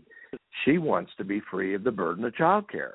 She says, I can't take care of this child. Maybe college, career, maybe have three children already, can't afford a child, don't want one at this phase of my life, you know, whatever reason. Some are desperate, some may not seem as desperate to us as others, but she doesn't want that child, but she doesn't it's not like and in fact, in the Texas case that's going to the Supreme Court, the Whole Woman's Clinic owner's name is Amy Hagstrom Miller. And I sat through the trial, and I have this in writing from the transcript. She said on the witness stand, no woman gets pregnant to have an abortion. So it's not, you know, a desirable thing. And instead, we could say, okay, don't kill the baby, don't injure yourself by abortion. We will take the child. And uh, several states, North Dakota and Arkansas, are both making that argument at the U.S. Supreme Court right now. And that may be something that the court, a court majority, uh, some of the women judges and some of the male judges might agree on that this is a better solution for society. Uh, instead of killing children to give women freedom, turn the state over to the child. I mean, turn the child over to the state, and mm-hmm. there's about two million people a year waiting to adopt children. Uh, right. More, many more people would be willing and happy to adopt a healthy baby than some child who's been abused and taken away from its parents through the, you know, child protective system and then put into foster care. And some people say, well, what about those kids? We we want to promote adoption, but that's a greater burden. But a healthy baby from some woman who just didn't want the baby, that's you're starting out fresh, kind of. So um, I think, and you know, again, uh, it would be better to do that than to kill a child and injure the mother through the the loss, the grief, the guilt, the shame, the depression, the suicide through the failure mm-hmm. to bond with other children, anniversary actions. Uh, the list goes on and on. Well, I remember one of our women, Molly White, saying, if you tried to list it all on a prescription, there wouldn't be enough room on the advertising to list all the dangers of abortion. So, right. But and so then, I uh, think last, that last in question that I leave. Uh, so, so the men could, and to conclude, then the men could adopt that child. DNA testing could show that that's my baby, and that that would obviously let, be the best person to adopt that child if they did a background check and there's no problem with the father. You know what I mean? No, mm-hmm. no. certainly. But if that's your biological child, you're going to be the top candidate to be able to adopt that child. Mm-hmm. But the woman yeah, be free of all burden. And hopefully the costs would be, and hopefully the costs would be you know, less than you know for that. Because I know right now, uh, gosh, to uh, adopt a child is an exorbitant amount of money um, to do that. Well, but if you so, adopt if you adopt one from the state, there's usually no cost involved. The state will pay that. Interesting. Because they're getting out of the burden of caring for that child if you adopt it, so they're willing to pay the expenses. If you try to do a private adoption, is where those high expenses come in.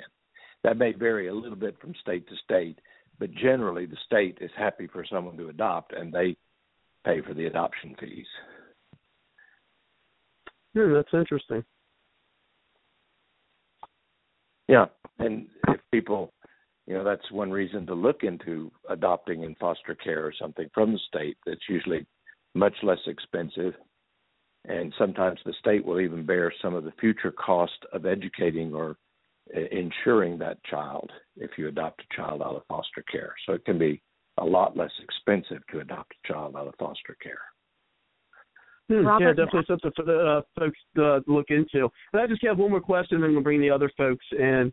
Uh, and first, we'll start with you, Kelly, because uh, we are going to bring you in. Then uh, we we stopped, and then but we'll we'll get Kelly in, and then we're going to get Susan, then Myra, and then uh, do see some other callers? Just push the one on your number dial, if you're ready to uh, come in. And you know, so do you think that? And you know, the title for tonight is "Pro-Life Dying in the GOP." And you know, as I said earlier tonight, the the GOP's you know in the past you know has at least been seen as the the champion for uh, you know pro-life. And so, why do you think that? If you do, but well, why do you think uh, that abortion and uh, pro-life issue has at least apparently uh, been delegated to the uh, the back burner, even off to the wayside in this 2016 presidential primary season, uh, especially among, as I said, uh, the GOP who have been seen as the champions of this issue. Well, I respectfully disagree with you a little bit. I think it's been extremely pro life. I'll give two examples of it. Partly because sure. the Planned Parenthood videos came out during this time, I saw mm-hmm. everybody, I'm thinking particularly of Carly Fiorina, but all of them have said, this is shocking and we should stop it. And they've all really jumped on that bandwagon and spoken out highly. So uh, the other thing I've seen is number two, every candidate in a Republican primary has to be pro life because the base is so pro life.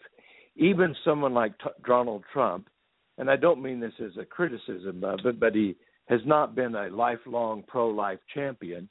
And I sort of remember some New Yorkers saying when he came in he was going to be pro abortion. And I said, no, he won't be. You cannot win the Republican nomination if you're pro life. And he'll be convinced of that. I don't know his heart, but I'm just saying he is pro life now. And if, he's so well, every single well, candidate. And, and then the last thing, the last thing is sure. some of the candidates like Cruz and Huckabee are actually going farther now than I've ever seen a Republican candidate to say there's actually a right to life under the Constitution. In the past, candidates would only say, well, that matter ought to be decided by the states, and we should let the states decide. And Roe v. Wade should be overturned, but the matter should go back to the states.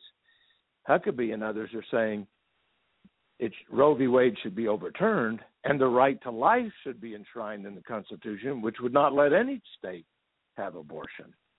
So, in a way, I'm not. I don't know whether Huckabee will be the candidate, but we're seeing more right. movement towards the pro-life side uh, than I've seen in the past.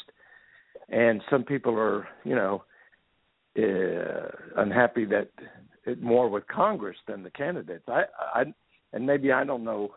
I don't follow it probably as much as you do, but so maybe there's something that they've said or done. But I thought all the all the candidates were more pro-life than I've ever heard them before. So I'm well, and the reason I on that.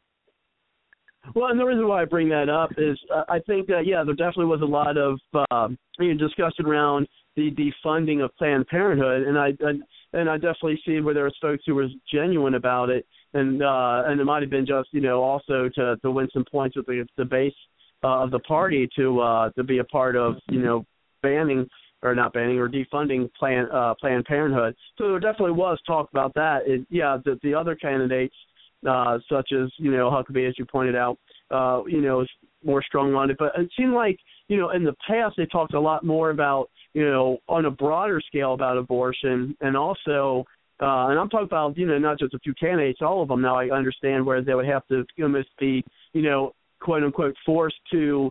Uh, you know, say they're pro-life or you know, or talk a little bit about being pro-life because they wouldn't be able to win the base.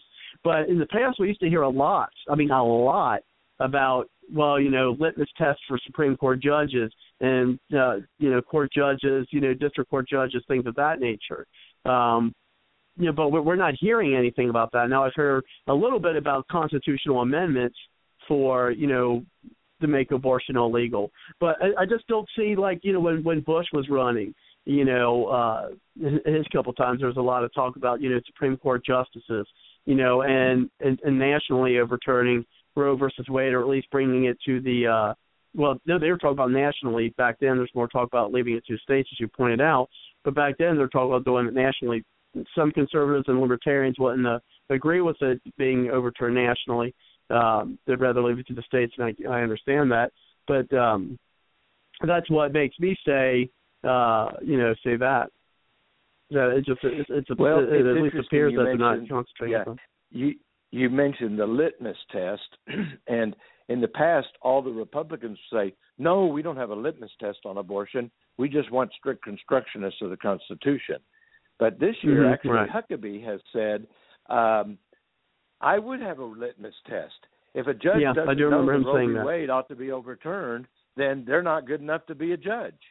And That's Yeah, farther than any of our candidates have ever gone before. They they for some reason didn't want to have a litmus test, and Mike has the right answer there. Uh, I also think Ted Cruz, of all the president, again, I'm not necessarily endorsing the candidates, but I but I'm addressing the issue. Ted Cruz knows the importance more than any of the other candidates of who gets on the Supreme Court, and I believe he would absolutely make sure, and that, and maybe even somebody in the in the uh, the judge has to be a bit cautious and say I I would have an open mind depending on the facts of a particular case, but I do believe that Roe v. Wade was wrongly decided. It's unconstitutional, and it is the type of case that, in an appropriate case, should be overturned. I mean, Do you think the there would be any, court have uh, already written that. Do you think there'd be any? And la- last question. I know I said last question, and now I'm saying it again. But it's a short, uh, you know, a, a short answer. I'm sure. Uh, well, maybe. but and then Kelly, we're going to get you in. I promise. Is do you think there ever be a constitutional amendment uh, that could that would be passed to uh, make abortion illegal, or give an say, actual wanna- constitutional wanna- amendment that would be a right to life uh, constitutional amendment? Go ahead. I want to apologize to Kelly for not letting her on this long, but uh, Him? Oh, it's okay. is it possible? I think it's more likely that we'll just have five judges judges who change the Constitution back to protecting life than a constitutional amendment. I think we'll. I think it's more likely, and that's appropriate because it's the Supreme Court that made the problem. It's the Supreme Court that ought to clean it up. There's no right to abortion in the Constitution. I often tell women, I said, the right to vote is in the Constitution. That's why you don't hear anybody talking about taking the right to vote away from women. But the right to abortion is just the decision of five men. If five five people change their mind, it goes away. That's not what's supposed to happen with constitutional rights. It's just an opinion of the court, and they ought to change it. Let's go ahead and bring in Kelly. Thank you very much, Kelly. Really appreciate your uh, patience uh, for coming in. And um, as we say here, the mic is yours. But first, I do see uh, that we only have about 17 minutes left. Uh, so if you're out there and you'd like to chime in and be a part of our extended period, uh, then give us a call at 347 945 7428. And also, uh, if you're listening to the podcast, uh, you can definitely share the show uh, by sending out the link to folks, either put it on the website or email it to them. And actually, if you're sitting there right now and you're at your computer, we like to multitask here on the show. Go ahead and send out that email to everyone on your list uh, with the link tonight so they can look to the show. And of course, hopefully, the, liking what they hear, they will give us a call and join with us. And in our subsequent shows, uh, join what we call our roundtable discussion, uh, where we do keep folks in uh, to the talk uh, as when they call in. So let's go ahead and uh, bring it over to you, Kelly. Go ahead. Thank you for your patience. Well, hello. Hello, everyone. Um, I first have to compliment our guest, um, sir, and I mean that with absolute respect. You are sensitive in your communication. You're gracious. I can see you as a probably a, a very loving uh, dad or grandfather. I don't know how old you are, but you you have a very sensitive tone, and that is so important to win hearts over in this mess. So that's I, I want to tell you a few stories that are quite compelling. If you like, I could write them Sure. up and email them to you, and just kind of support what you're doing there on the compassion side. Um, a little bit about me: I was raised on an Iowa farm. I came from a long line of Jewish hog farmers, and um, well, I was born at an early age, and as soon as I was born, I was pro-life. What do you know? I, you know, as opposed to being aborted. But uh, the first story is my mother had an infection, and five doctors told her to abort me, and um, they didn't know what it was, the infection. So the dentist found it. So it was pyorrhea.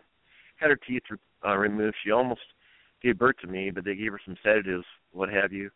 She weighed 95 pounds after she had me. The doctors said that I was going to be born dead or blind or missing a limb or whatever, uh, retarded. But you know, I have a degree or two in engineering, so I don't think that. But she did not want this on her conscience. This was in 1966. uh, my uh, dad and mom they prayed it through and they chose we're going to love this baby no matter what. And so I was fine, but the doctors tried to, you know, give her all sorts of logical reasons, and she just didn't want it on her conscience. So that's story number one. Number two. Let me comment on that just a little bit, if you don't mind, because once abortion is legal, then it puts pressure on doctors to advise women to abort. For example, if there was a 10 or 15 percent risk of your having that disease, they are compelled by law in the sense to tell your mother that and it's safer for the doctor that you be aborted. Even if say a 15% risk means well there's an 85% risk you'll be happy and healthy. Uh, so it the fact that abortion is legal puts pressure on doctors to either subtly or sometimes very openly pressure women into having abortions to avoid any risk. Uh, and yet there's many many risks of abortion itself that are often not disclosed to the woman. So i'm glad you're yeah. alive and uh, that's my only comment on that. Go ahead. Yeah she she weighed nine normally she weighs 120 pounds. She should have been weighing 130 140 she had her teeth pulled and when she had me she weighed 95 pounds. Talk about the health risks but she just would rather um not have that on her conscience she would rather take the risk than have that on her conscience. Mm-hmm. Um, amazing mm-hmm. woman. Okay, story number two. Oh, a buddy got the cute gar- bartender pregnant, and I was friends with his uncle. And I called the girl up, and I made a blundering mistake. I said, "Look, yeah, the baby, I'll pay you ten thousand. We'll adopt it." You know, that was kind of obviously offensive to her, but we his uncle and I went to their house at 7 a.m. the morning of the abortion, and we just had coffee. We talked. I told them my story that I just told you about, you know, my mother and me. And they had to drive like two hours to the clinic. They got there at the door, and the guy got her pregnant. I don't want to mention names here, but he just like, no, I can't do. This. I can't do this. He just broke right there two hours ahead of time intervened and he broke couldn't do it. Well they were kind of on and off. But this summer at the fair i saw her. I saw sorry. I saw this beautiful girl her name was faith. She was about ten years old um walking at the fair and there's her mother. Oh my gosh look at that. It was just it was beautiful. So i learned that there's certain sensitivities in this regard, and that's why I complimented you. You have to have that. It's a deep heart decision. So the third story, a buddy came to me about 2010. Can I can I comment on that just real quick too? Yeah, yeah, yeah. Go ahead. That also that also shows you how we don't understand the effect of abortion on future generations. People often say, "Well, there's 50 million killed by abortion." Well, in 40 years, half of those would have reached 20 years. Well, they would have they would have reached at, at 20 years they would have reached marrying age. Half would have married the other half, male and female, basically, and had children. So that's another 25 million children that would have been born that aren't here with us today. And when you add the next 20 years, you could actually say that abortion has cost us about 100 to 150 million just in the 40 years that the Supreme Court has made it the law of the land to have a right to kill wow. children. Well, so yeah, people not, don't see yeah. the generational impact. Well, and, and the failure and who knows of Social Yeah, who, right. Who knows if if say Martin Luther King or a you know Thomas Edison, somebody who could have blessed society immensely, but they never had that chance. All right, the third story: a buddy in 2010 got his girlfriend pregnant. And I'm like, he came to me, he talked it through. I didn't know what to do because I blew it with the insensitivities in the other one. Well, at least you know, young faith is alive, but certain insensitivities, and I, I prayed. I said, God, give me wisdom here. I I need to be sensitive. How do I, what do I do here? And um, almost immediately after I prayed, this thought came into my head. The mother and the baby are one the mother and the baby are one. So when a woman, and I started realizing, dwelling on that, it's real simple. When a woman kills their baby, they are killing a part of themselves.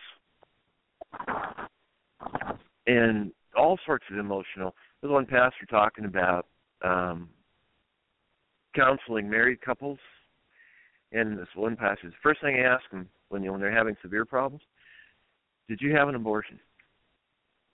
I can't remember what pastor this was, but he says, did you have an? That's the first question in counseling counseling session number one. And if she says yes, say, okay, we have to stop everything, and we have to deal with this issue right away because you're not at peace with yourself. And she's essentially killed a part of herself. So they work through that and they work start working on other marital problems. But it causes, in his opinion, so many marital problems that's what he goes for first. And so it's um let me comment on that. You're you're absolutely right, and that's what the women say over and over again. A piece of me died that day, or my soul died that way, or I felt like the life was coming out of me. That's repeated over and over and over again by women. And we do need to love them both. It is a separate human being. That's a separate DNA, but it is a part of the woman and they they that type of feeling and exactly what you're describing and the effect on marriage. I don't know if Myra mentioned that in the first uh, hour, but Myra is definitely a, a testimony of that and not many mar- her marriage survived it, but most marriages don't even survive the abortion. So it is something that I have recently been speaking to counselors about. I believe there's a legal duty now on every mental health professional in America to screen all of their patients to see if there's an abortion. And what you're saying the pastor does just because he's a good counselor, that is now a legal duty uh, to screen. For example, even the U.S. Supreme Court since 1992 in Planned Parenthood v. Casey said abortion has devastating psychological consequences. In 2008, the uh, Supreme Court said uh, women come to regret aborting the infant life they once created and sustained. Severe depression and loss of esteem can follow. So, therefore, every counselor in America who deals with depression, loss of esteem, uh, and now I'm going to list some of the other things the literature says: anxiety, bulimia, eating disorder, substance abuse. Just we'll just pick those. If you're dealing with anything like that, you now have a duty to screen and ask your patients, just what that pastor did. Have you had an abortion?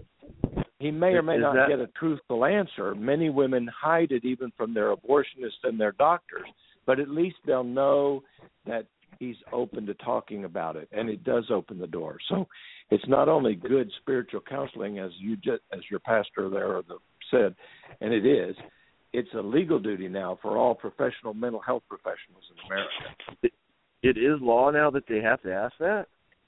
Well, here's why I say it's the law. Every professional has a duty to uh, deal with known uh, psychological risk factors for the mental trauma they're treating. And take substance abuse. If you're a substance abuse counselor and the literature says that abortion is increased risk of suicide, uh, uh, suicide, or say a suicide helpline or a drug counselor, that's what we're sticking with. Lots of science says. So if you're trying to treat substance abuse and the scientific literature says abortion may cause it, then you have a duty to screen for that and either make yourself competent to treat it or refer to someone who is competent to treat post abortion substance abuse. That's because that's just the normal mental health professional standard of care. And wow. they can't ignore the scientific literature. So it's not like a statute, that's the normal standard of care for mental health professionals. And uh, wow. the literature's out there, the courts have said it so they can't ignore it. And yet, many of them are doing. This is probably commonly failed to be screened. That's why I just spoke at the American Association of Christian Counselors Convention about it. I've written on it. So, because people don't put two to two together, but once you do it, you cite the Supreme Court, you cite some of the literature, like the British Journal of Psychiatry, then you've got a duty as a mental health professional to screen for that factor.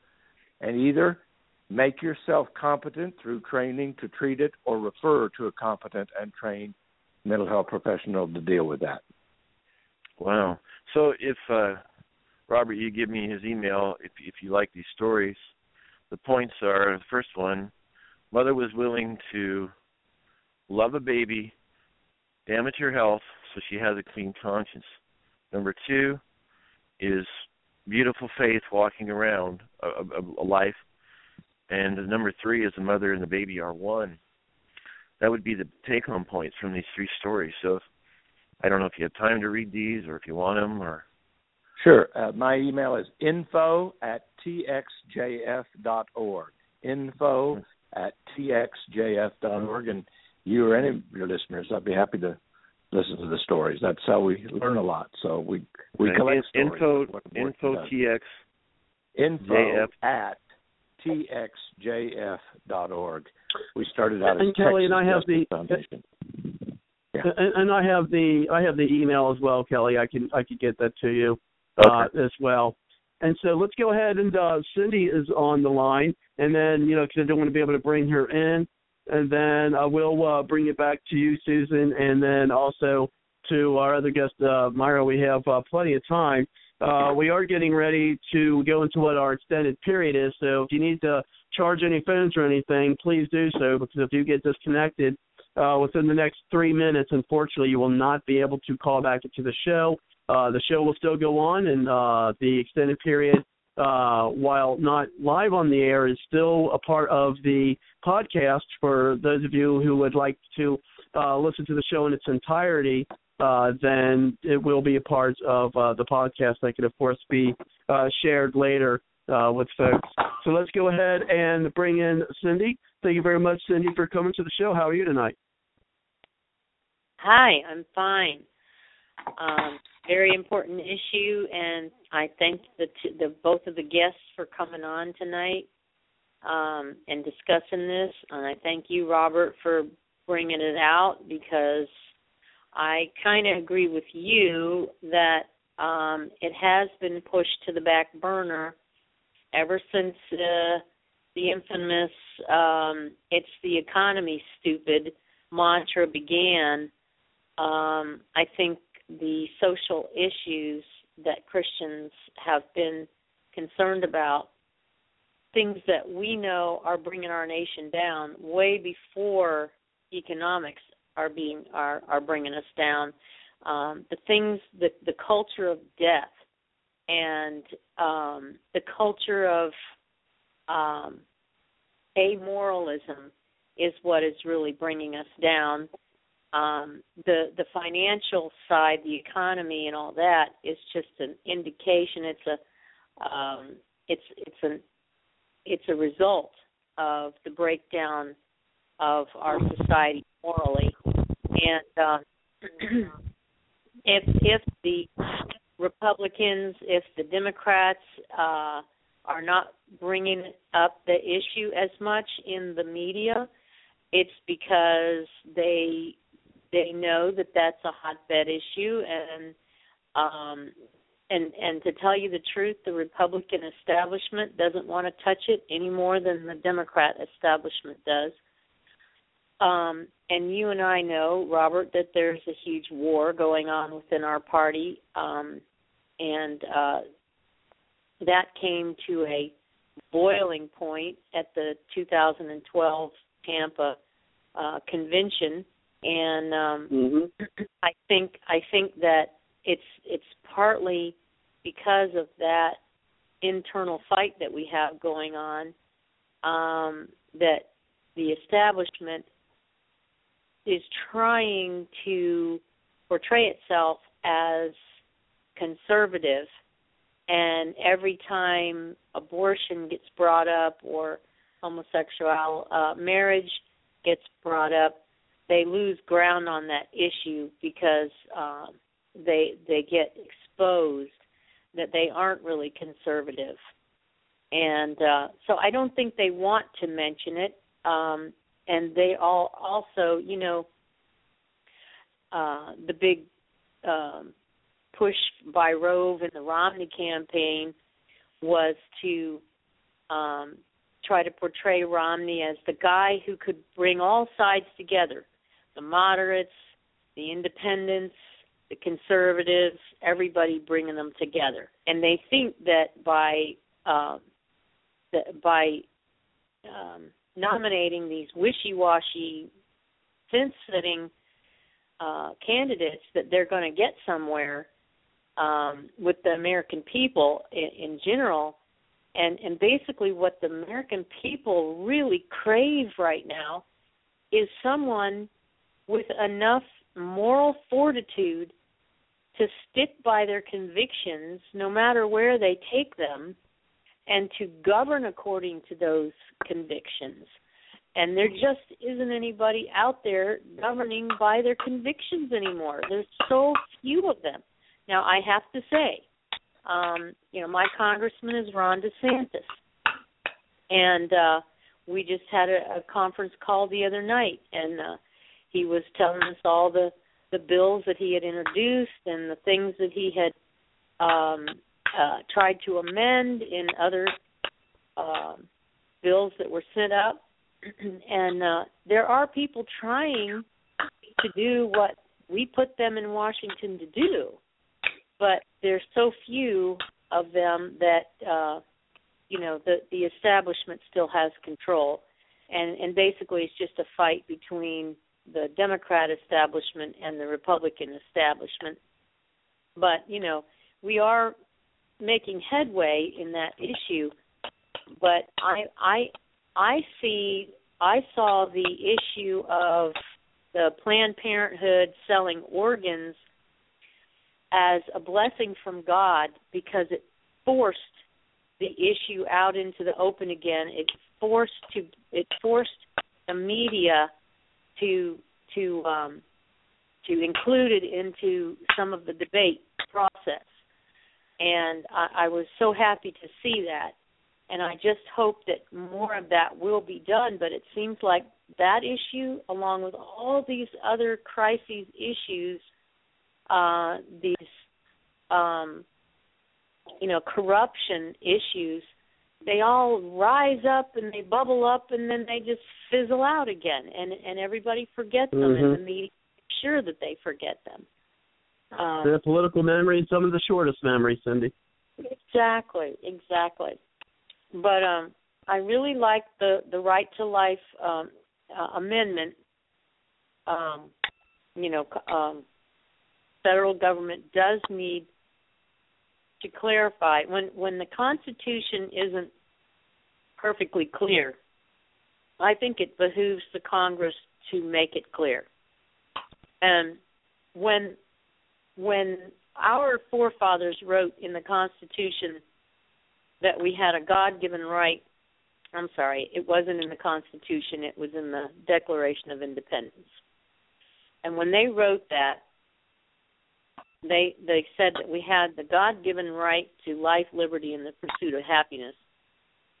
When they said life, they never would have imagined that someone would look inside of a woman's womb and not consider that a life. Um, and and and I don't know. I, I suppose down through the ages, the millennium, there have been peoples who have embraced abortion in the past but that's not something that this nation has embraced until recently. And it has really shown um, the devastating effects of it. And as the gentleman was saying a little while ago about not just the 56 million that we we aborted, but all the children that they would have had and the grandchildren that they would have had mm-hmm.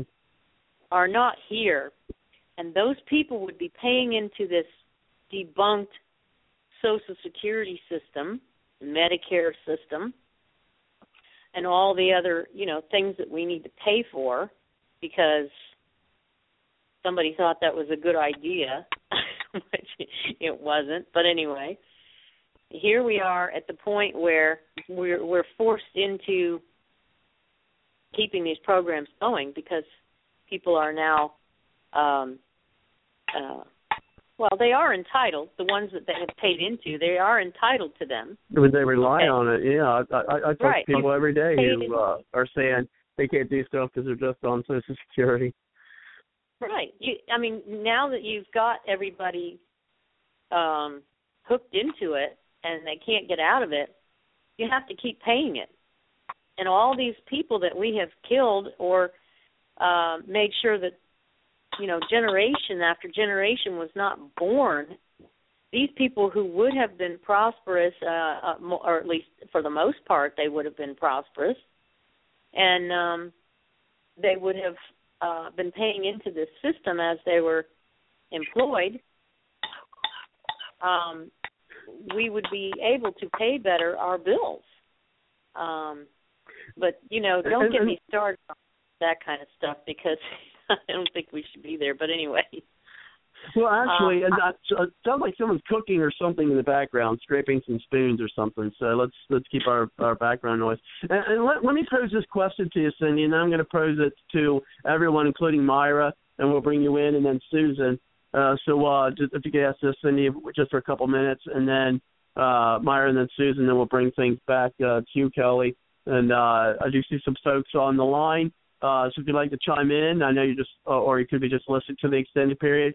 Push one on your number dial, and, and I will get you. We have plenty of uh, time. But one of the arguments that we folks here who are, are you know pro-abortion uh, say is actually the exact opposite of them being prosperous. They're saying, well, a lot of these uh, folks who have abortions, they're they're abortions because of they're poor and they're coming from poor families. So you hear this all the time. Well, if you think abortion should be uh, illegal, then why don't you be the one to take care of those babies from those, you know, unwanted uh I, I don't like to use this phrase, but you know, unwanted pregnancy. Why why don't you you know, the folks who think that uh, abortion should stay illegal, why don't they just take care of of those children till they grow up to be adults? So what would you say to something like that, Cindy? And then I'm going to bring that to Myra and everybody else. I'd say bring it.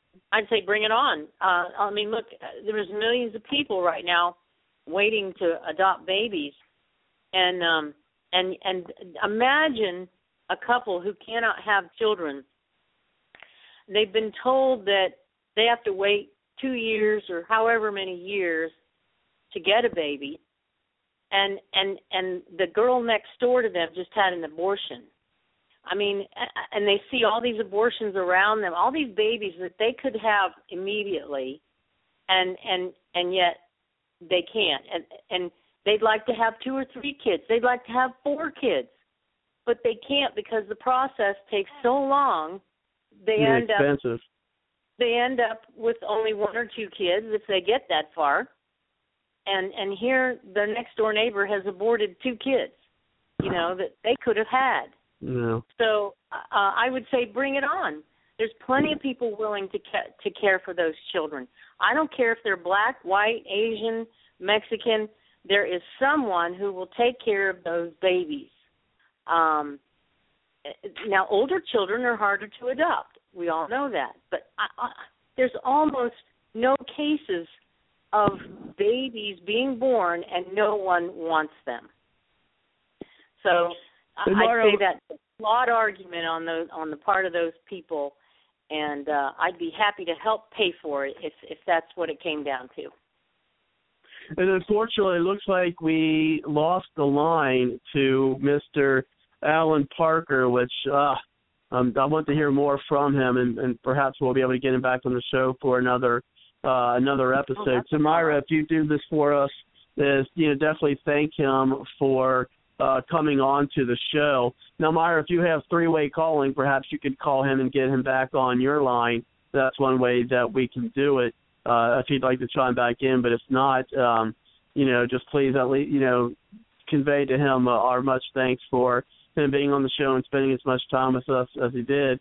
Uh, but yeah, if, there is a way you can uh, contact him through text or or what have you, and he'd like to come back on, see if there's a way you could do a, a three-way call and we could get him back into the show. Uh, but if not, unfortunately, we'll not have uh, any more input from him tonight. Hopefully, we'll be able to do that. Uh, but Myra, if you could uh, at least convey that to me, I'd appreciate it. Okay. Check by email and see. Right. Uh, can you hear me though? Because I was cut off about a half hour ago, and I came back in. Are Are you hearing me? yeah, me? I hear you. Yes, okay, we are. Okay. Okay. Yes. Um, I I wanted to encourage anybody who's listening or in the future would um, to encourage the women who've experienced the devastation um, due to um, their abortion. Um, you know, to be in, in touch with um, the OperationOutcry.org, the International Helpline for Abortion Recovery.org, and also I wanted to encourage the full spectrum of women. Um, I wanted to give you the percentages, and I'm going to send you the email here shortly. There's um, teens are now 17% of those aborting, and that's a good thing. They, their the numbers have come down. They've heard testimonies. They know the truth. There are fewer and fewer aborting. Um, sadly, the second number is at 27%, and there are those 30 and older. And I really feel for them, I because most of them do not hear testimony, do think maybe they're the only one, and they need to know that um, 27% of those aborting, um, they're they're they're uh, they're with him. um, and then you have 23. Well, I skipped the mid break. 23% of those aborting are 25 to 29. And now the largest group, 33%, are 20 to 24.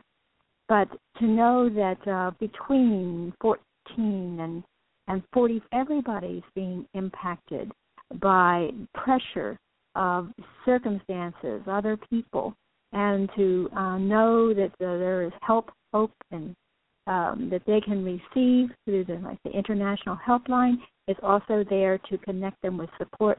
And those who have uh, succumbed to the pressures, the circumstances, um, and have had abortion to receive the hope and healing that is available uh, for them and to be plugged in to recovery groups, support groups. Um, the second thing that we're t- uh, Allen had mentioned was um, how abortion impacts relationships. Uh, abortion destroys the parent bond, the, the parent-child bond, and along with it, if there's marriage, it destroys most marriages due to the grief, anger, guilt, depression, shame, and the blaming. Um, maybe 10 at the most 20% of marriages survive abortion. And I wanted to mention those two things, and I wanted to encourage um, women and men uh, across the age spectrum and single, young, older, married, um, to um, know that they can uh, have the recovery that they need. They can be forgiven and set free. They can once again rejoice in uh, life, their own life, and the life of their child. That the Lord has been so gracious to take when He said, absent from the body and present with the Lord for the unborn. That is 100%. Yeah, definitely. Now, do you have uh, for your organizations? Do you have like a, an emailing list, emailer list? Um, we do through um, uh, the office, um, which is um, um, see, through the uh, contacting through uh, info at txjs, uh, giving um, your input. If you want to be yes, a mail out. We do a mail out um, whenever there is some something come up and there's communication. We do that regularly. And if they want to be on a um, an email communication, they can be.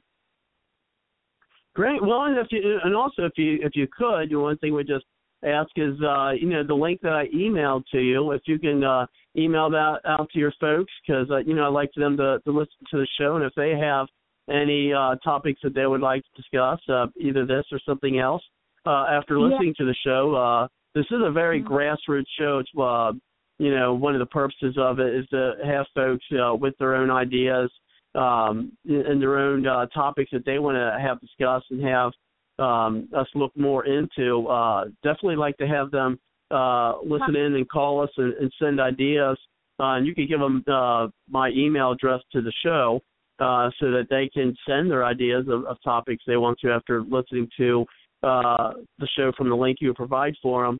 Uh, because you know we say this the you know Bard's Logic is a grassroots We the People show because it is about the the folks out there. Uh, that's why I purposely didn't name the show after you know any individual person, and so uh, we definitely like to be able to share that with them. So yeah, if you could send them the link and they can uh, contact me through the email after listening to the show and and tell me what other topics they'd be interested in hearing about, uh, and they could be our guests uh, as well. Yes, um, you, we're definitely, with your permission, as you just gave, when we send out our next email, we always include, you know, what is current and what has just taken place. So we will put the information about uh, the show that we participated in and uh, your link. Yeah.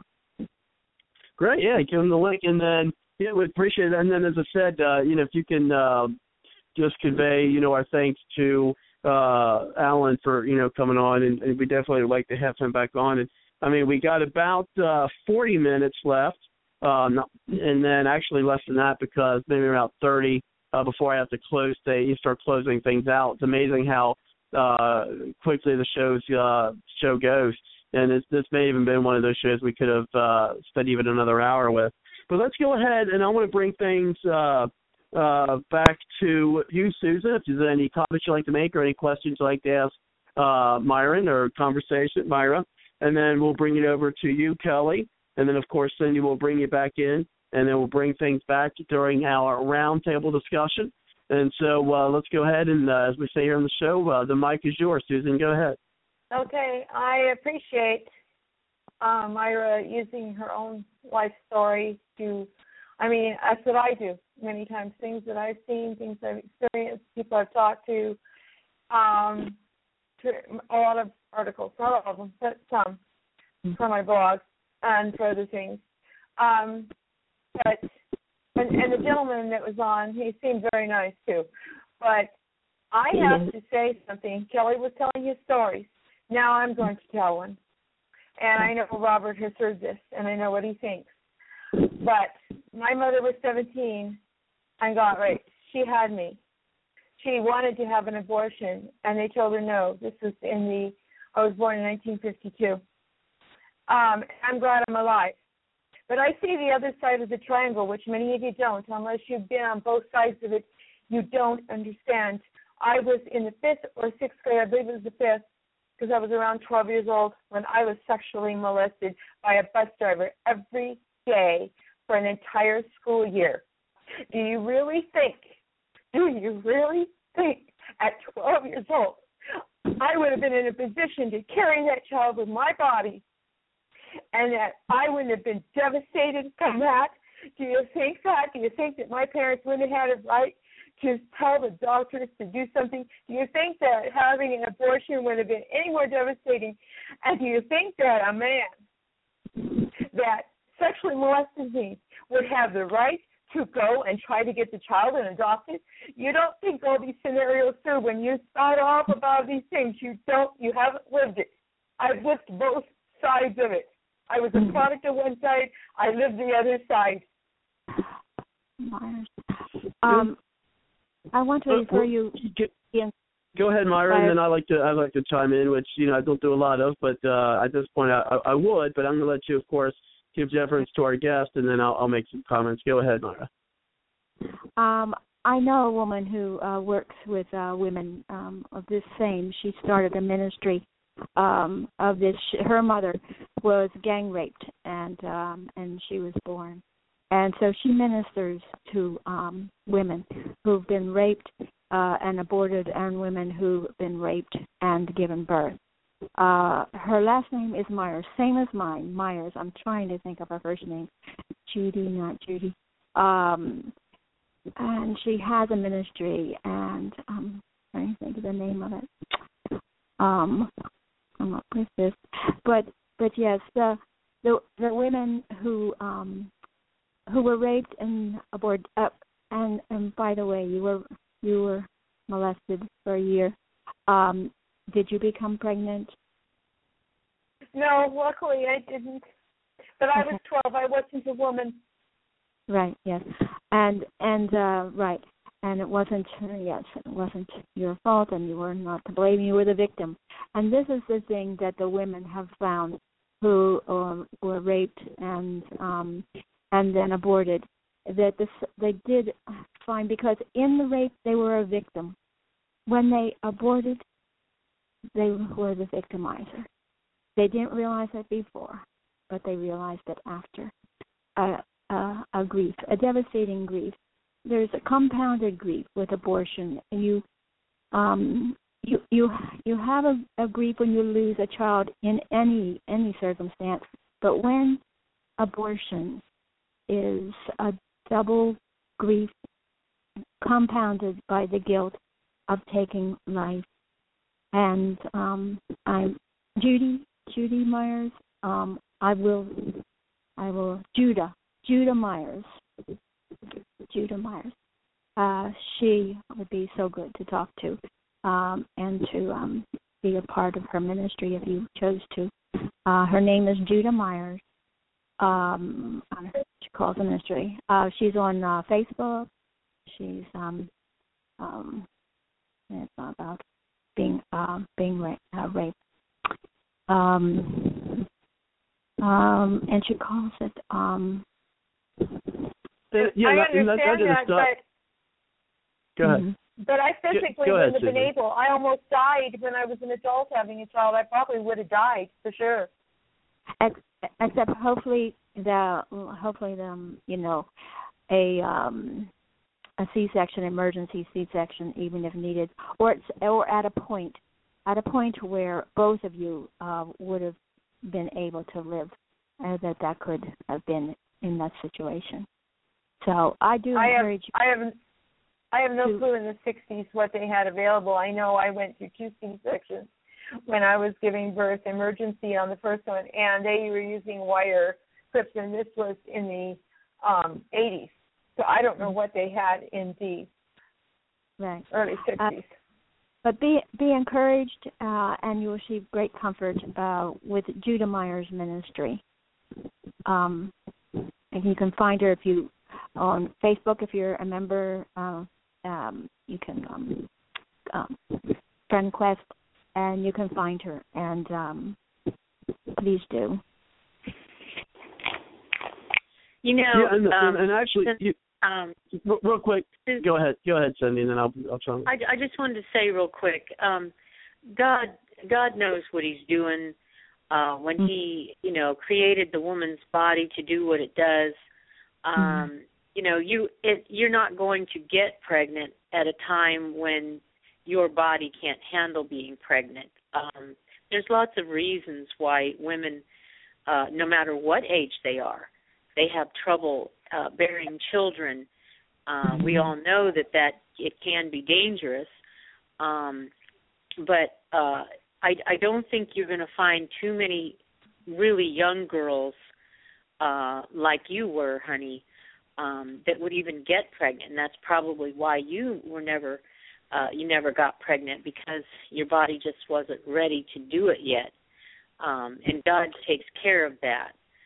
Um, And, and real quick, Cindy, let me interject. Let me interject while I'm thinking about this, and then move on to your point. Um, because if if I don't, I don't want it to get lost. you know, for Yeah, me sure. forgetting or, or or us losing time. Is I want to answer a question that Susan asked. Um, you know, and and I don't think it was um an arbitrary question. I think she actually wants an answer to it, and that's why I want to answer it. is when you're uh, relaying your story to us, and, and, and it is an awful um, an awful tale. Is that you asked, would that man have any rights to, you know, be able to go to court and say, well, I don't want her to have an abortion because I want this to be my, you know, to be my child, or it's my child. no, or what have absolutely not. Well, yeah, that's and, that was, and that's my answer as well. Of course not. He wouldn't have any kind of rights because uh, Yeah. one, he broke the law. Uh, Right. Now, of course, you know, not all laws, and this ain't the case, are you know. uh, How, just can you raise a child them, in them prison right. anyway? The guy needs to be in prison. Right. So Yes, yeah. So what I mean, been yeah. So he couldn't. Yeah. The, the answer to that would be no. He wouldn't have the rights to do that because he's already uh, given up his rights by violating the rights of someone else. Okay, But you know, um, in the 60s, and so no, I'm sorry. I don't know what the laws were. I don't know what the laws were in the 60s. There wasn't much. There wasn't counseling. There wasn't much. I was very naive. I didn't know anything. My parents had. I knew where babies come from. That mommies ha- they were in the tummy. That's all I knew. I knew nothing else. My parents were real Christians. I was very naive, and I, I lived a very protected life. Except for that. Yeah, well, I, I think even back then, you know, uh being sexual with a 12 year old, even back then, I think was against the law.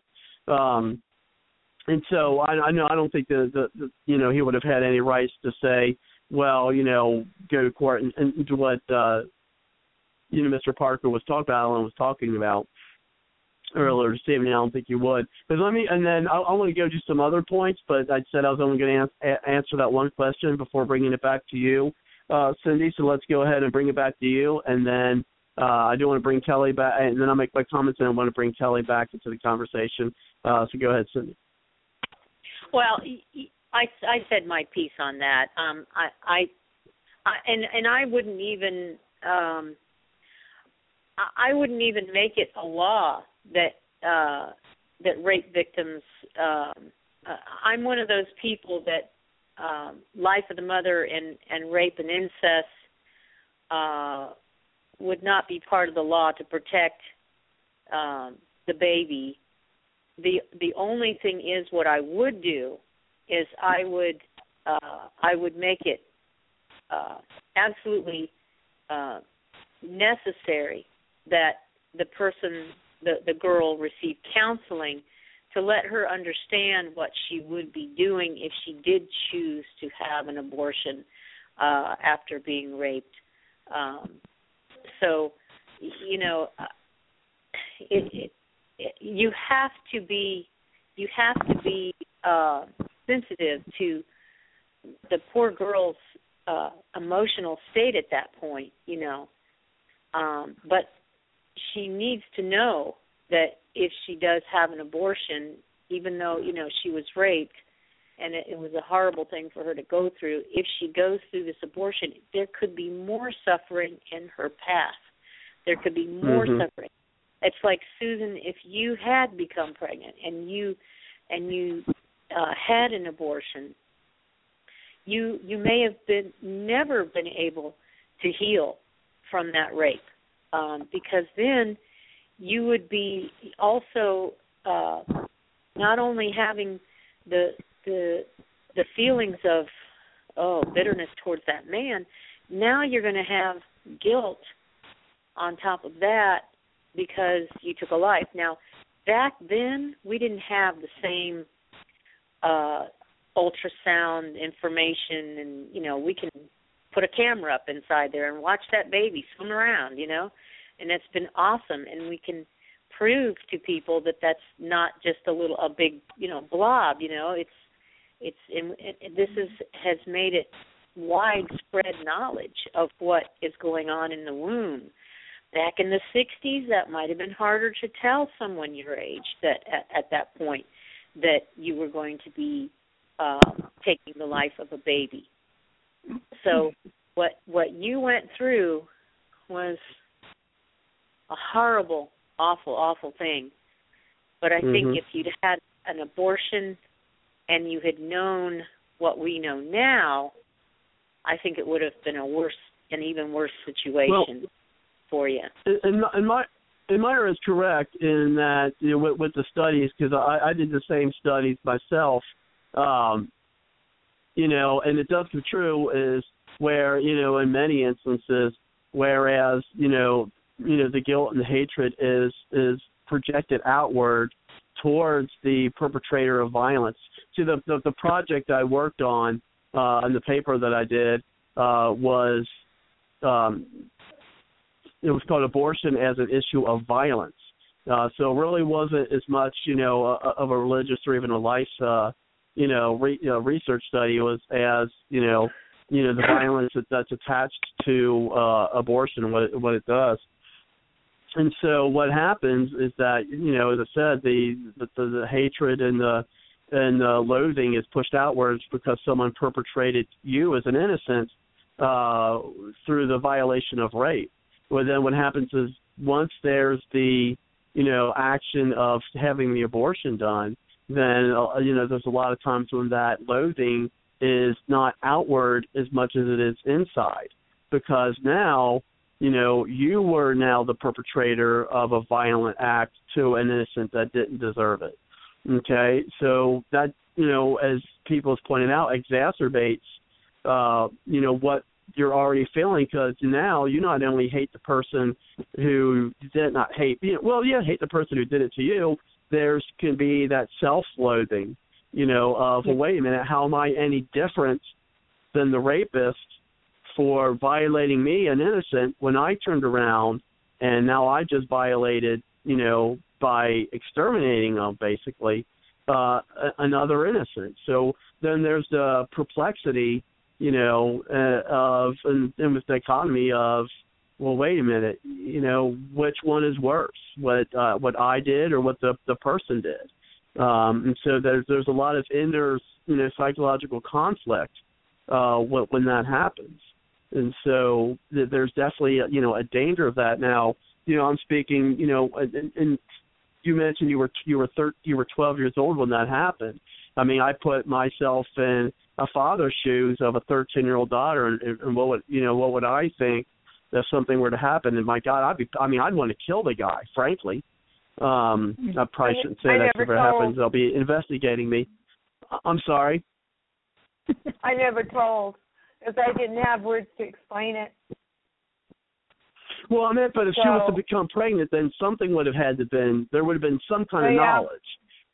Yeah, I mean, if yeah, she got pregnant, some kind of. I mean, she would either said a boyfriend did it, or maybe it would have come out that you know you know that something of that nature would happen. And even if it was a boyfriend I'd probably want to kill him. But uh, but the you know but the fact of the matter is uh, you know it's one thing you know and and everybody's different but one thing I know I would focus on is yeah that was awful but this is a life now. And the life that's inside you is just as innocent as you are you know? It, it's just as innocent as you are. This this child did not ask to be conceived in the manner that it was. It wasn't. You know, so if we focus on the new life, okay, that would spring from, you know, sometimes, you know, disasters do come, you know, I mean, good things do come from disasters. And having something like that happen would be disastrous. But instead of focusing on the disaster, let's try to focus on, you know, what what the good that came from it is the, the the birth of a child. This is indeed still her child, you know, and so that'd be something to focus on. And so let's go ahead and bring it uh, over to Kelly because we only got about uh, not even 20 minutes left before I got to close things out, and so I want to be able to get some you know more time with other folks. So let's go ahead and uh, bring it over to you, Kelly. Go ahead.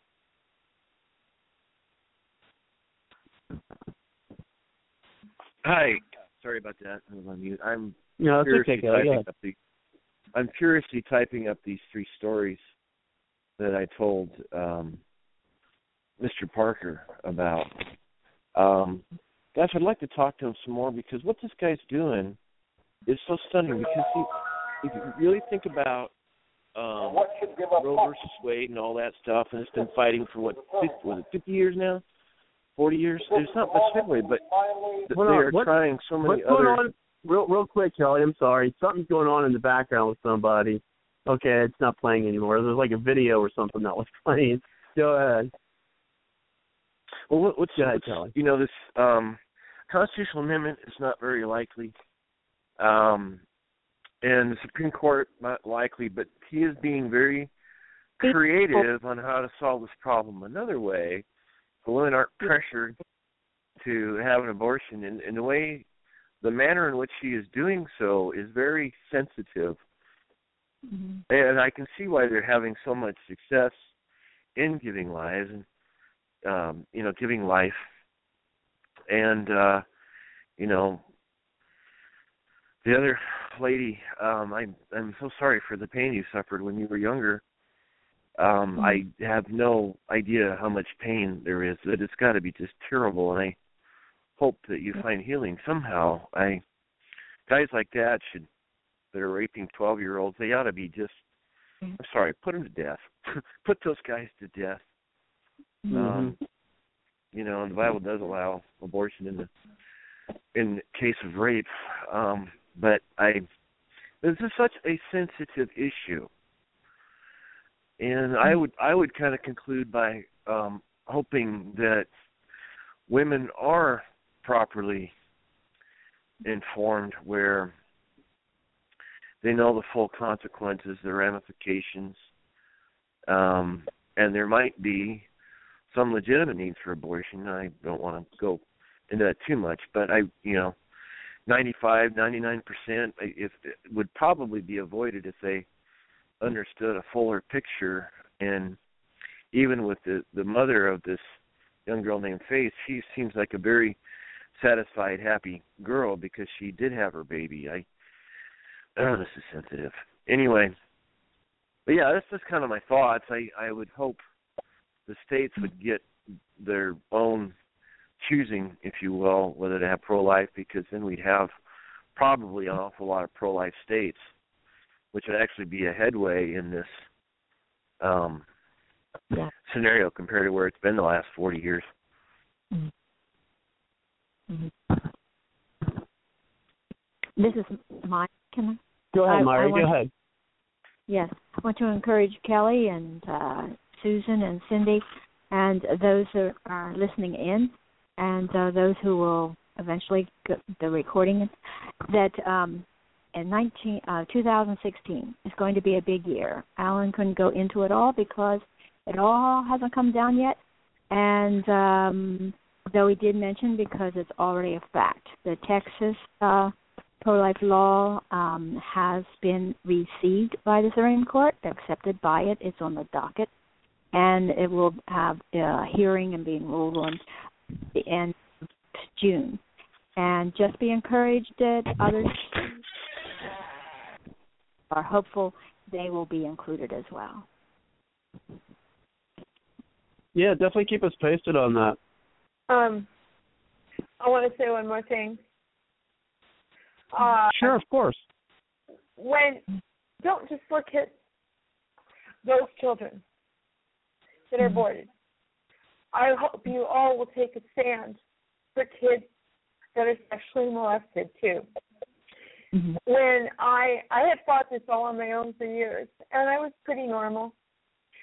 But I was at my friend Norma's house, and um, I first started crying when I heard what Jerry Sandusky had done to those boys. And she asked me what was wrong, and I said they'll never be the same. Their life will never be the same. Of course, they can't get pregnant.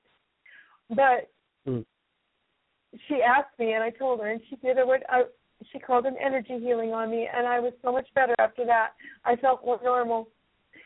But it's just the truth that people like Jerry Sandusky are nothing. I'm glad that God loves them because it's hard for anyone else to, but they're animals to take mm-hmm. advantage of children that way. And that's very, very important to protect and to inform your child to be alert and they should have no fear because there's no excuse in this day and age, unlike back in the 60s and the 50s and things like that, for a child to have any fear to come forward and tell you or the pastor or somebody what is Yeah. happening. There should be none. Mhm. Yes. Yes. And and and I do. Her name is Juda Myers. I just googled her. Juda Myers conceived and raped. Um, and she has um a number of, but she has a hard cases. Juda Myers. Um, so please please look her up, and you will be gratefully grateful that you did. I I looked up J U D A H. Yeah, J U D A. Yes, J, just Oh. J U D A. And Myers is M Y E R S, same as my name. Oh, okay. Got it. Yeah. Yes, I have met her a number of times. Right, and and been uh, in testimonies with her. Yes. Mhm. Okay. Got it. Okay. Thank you. Oh, no problem. I tell my story because I do feel for these kids that have been molested. I I, I just get so upset that and when you think about the Muslim girls in, in many Islamic countries that are married at 10, Nine. 12, Mhm. yeah, Nine. I mean, imagine having a child at that age over and over and over and over by an older Mhm. man. It makes me sick. But we can't go over there and have war with a country to change him on those beliefs. We can't do that. Mhm. We just need to do the right thing here in our own country. Oh, you can just kill them all. All of them, Granny. Every single What do one. you say in the background? Oh, he said kill them all. Oh, oh, you said kill them all. Alan Alan says Kill them all. Let God sort it out. kill them all. Well, I does know he, does he want to get on the air and, and talk a little bit? we can hear him in the No, background I if you want to come on. No, Yeah. he Well, just can came I out and can, can- can I can I tell Go ahead, something Kelly. that might kind of kind of might lighten things up here? Is uh, Sure, well, go let's just suppose, yeah. Well, let's let's suppose that the jihadists somehow take over America.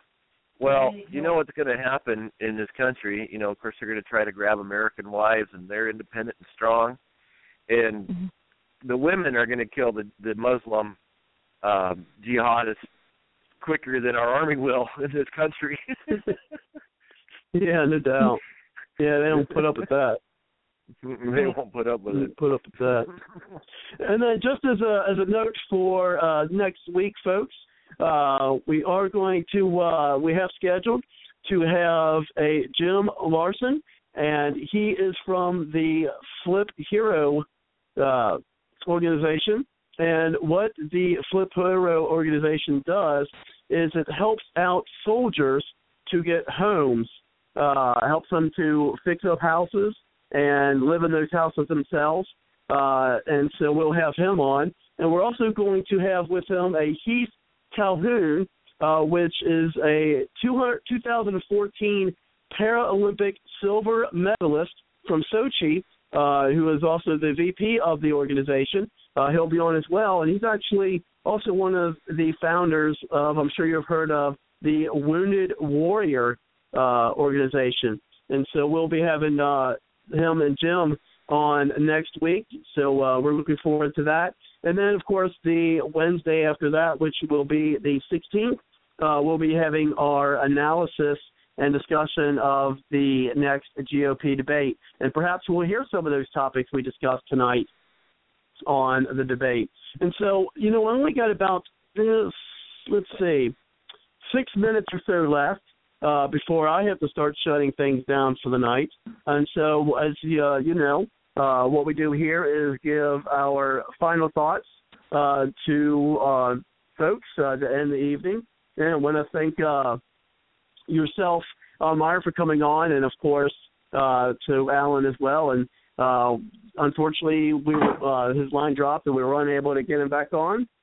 But we'd like to get him back onto the show at another time. Definitely give us updates on, on what you were talking about uh, just a few minutes ago. Uh, we'd definitely like to hear more about that. So, just if each person just give us a couple minutes uh, for their closing thoughts, and of course, uh, we will start with you, Myra, uh, giving deference to our guest, and then we'll bring it over to you, uh, Susan, and then Cindy, and then Kelly, and then I'll make some closing statements myself, and then close things out for tonight. So first, let's, uh, as I say, each person, we've got about uh, two minutes and so, or so, maybe a couple seconds after that, and then uh, we'll have to move forward. So let's go ahead and bring it over to you, Myra. Thank you very much for coming to the show tonight. You go ahead. Yes. Um, I want to encourage that um, everybody uh, in their in taking their part in in some way. Um, we're talking about the elections and um, 2016. We need to we need to get the truth out there. Um, the the need for for one um, for the the help and, and healing for um, the toward a hundred million probably Americans who have experienced um, the lie of abortion, uh, succumb to pressure or the lies, believe the lies, and have experienced the consequences. and um, and and two that they be raised up, um, healed, strong, conservative. They will be when they are healed, and uh, that they will be a powerful block of voters this upcoming election. That they need to be addressed. That we are for the life of the woman, man, and child, and that they are so valuable as a person, as a citizen. And um, want to encourage this to come about because there are more voters there than there are in those who are trying to, in liberal ways, um, take out the upcoming election.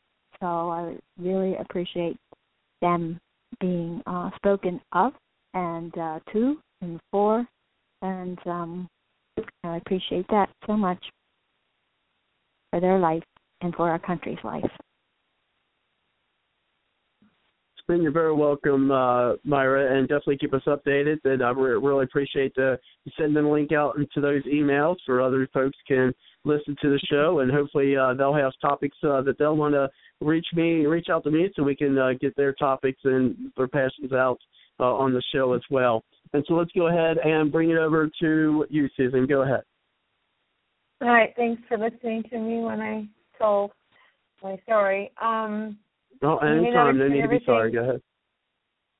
But um, tomorrow, there's it's as early as tomorrow probably. The Restoring Americans Health Care Freedom Act, HR 3762. Um, it will cut close to 80% of taxpayer dollars given to Planned Parenthood the special rules on reconciliation cannot be used to defund all federal funding, but it can be used to cut millions from the pocketbook, roughly 80%. This would be a huge victory. So remember, HR 3762. Um, so call your senators and ask them to um, vote on that bill to defund Planned Parenthood and repeal key parts of Obamacare using the budget procedure called reconciliation. Um, it only requires mm-hmm. 51 votes in the Senate for this process passing this. So okay. I hope you will do that. And yes, I posted it in my group for people to sign. So. Well, thank you very much, Susan, and you have a good evening. You take care. Mm-hmm. Thank you. You too. Okay. And go ahead, Cindy. Well, I I just want to say I I just want it on the record that Christians like me and and a lot more of us that um, are pro-life and we're so um, strongly against abortion. It's not because we hate the mother and we just don't want to see her happy or we it's not because we we just want to judge her and condemn her sin um because you know what We've all been there, or at least a lot of us have been.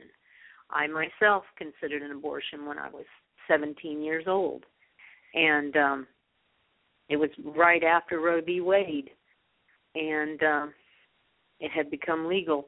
And that's the first thing that the doctor asked me. He said, "Well, after I take this pregnancy test, if you're if you're pregnant, do you want to have an abortion?"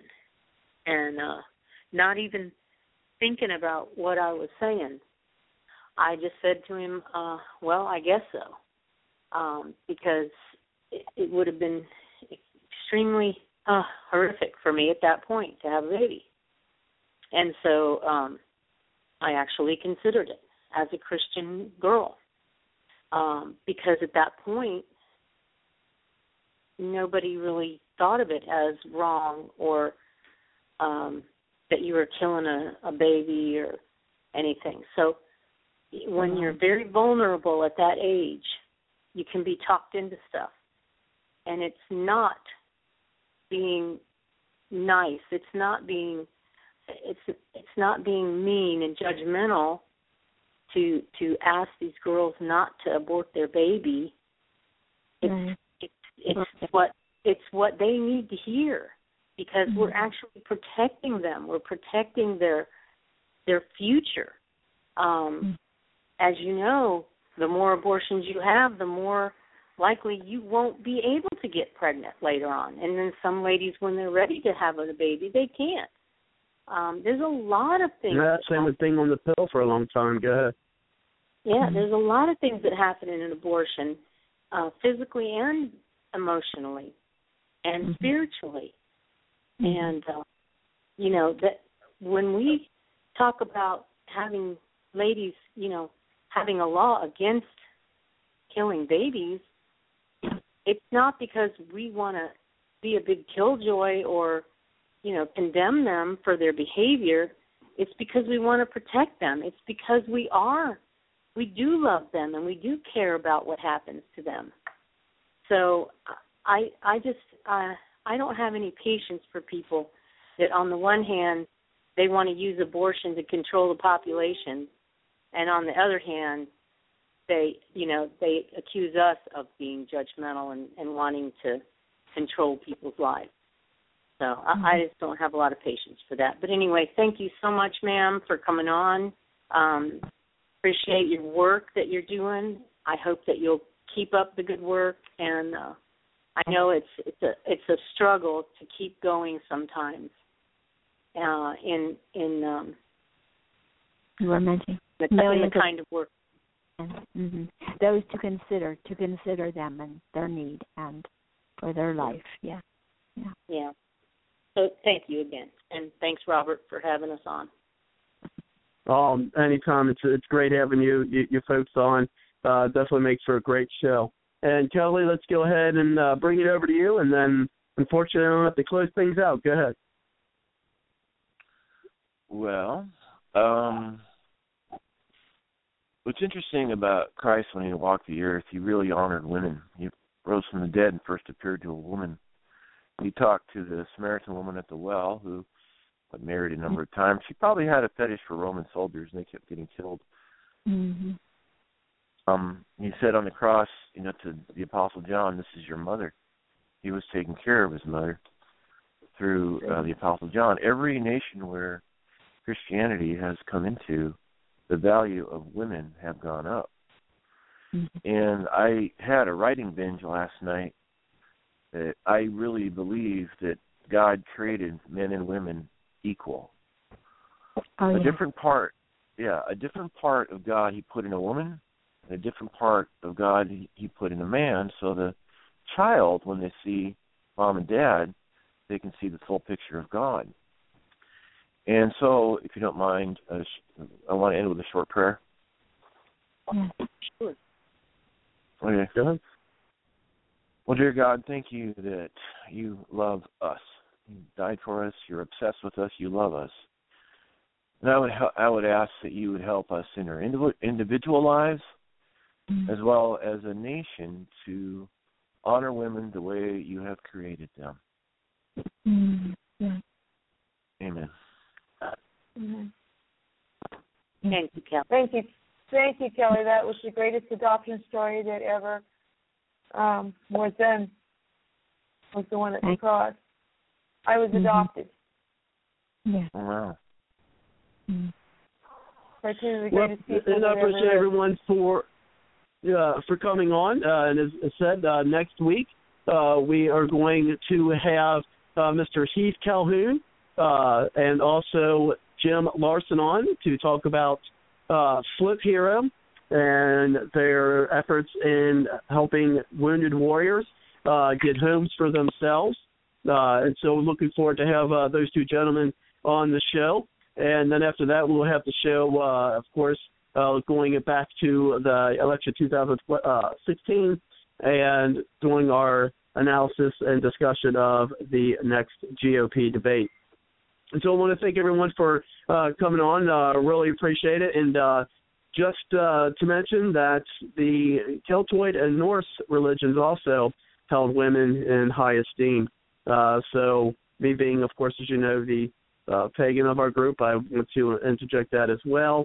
Um, so, but I do appreciate the, your comments, uh, Kelly, and everyone else here. And so, of course, uh, speaking of women, uh, we'll be ending tonight as I do every night and that is with the song by Aubrey Ashburn. And you can hear more of her music by going to www.aubrey, and that's with a B, and that's aubreyashburn.com. So good night, everyone. Take care. Looking forward to seeing you next time, and we'll see you then. Good night. Good night. Thank you. Thank you. Thank you.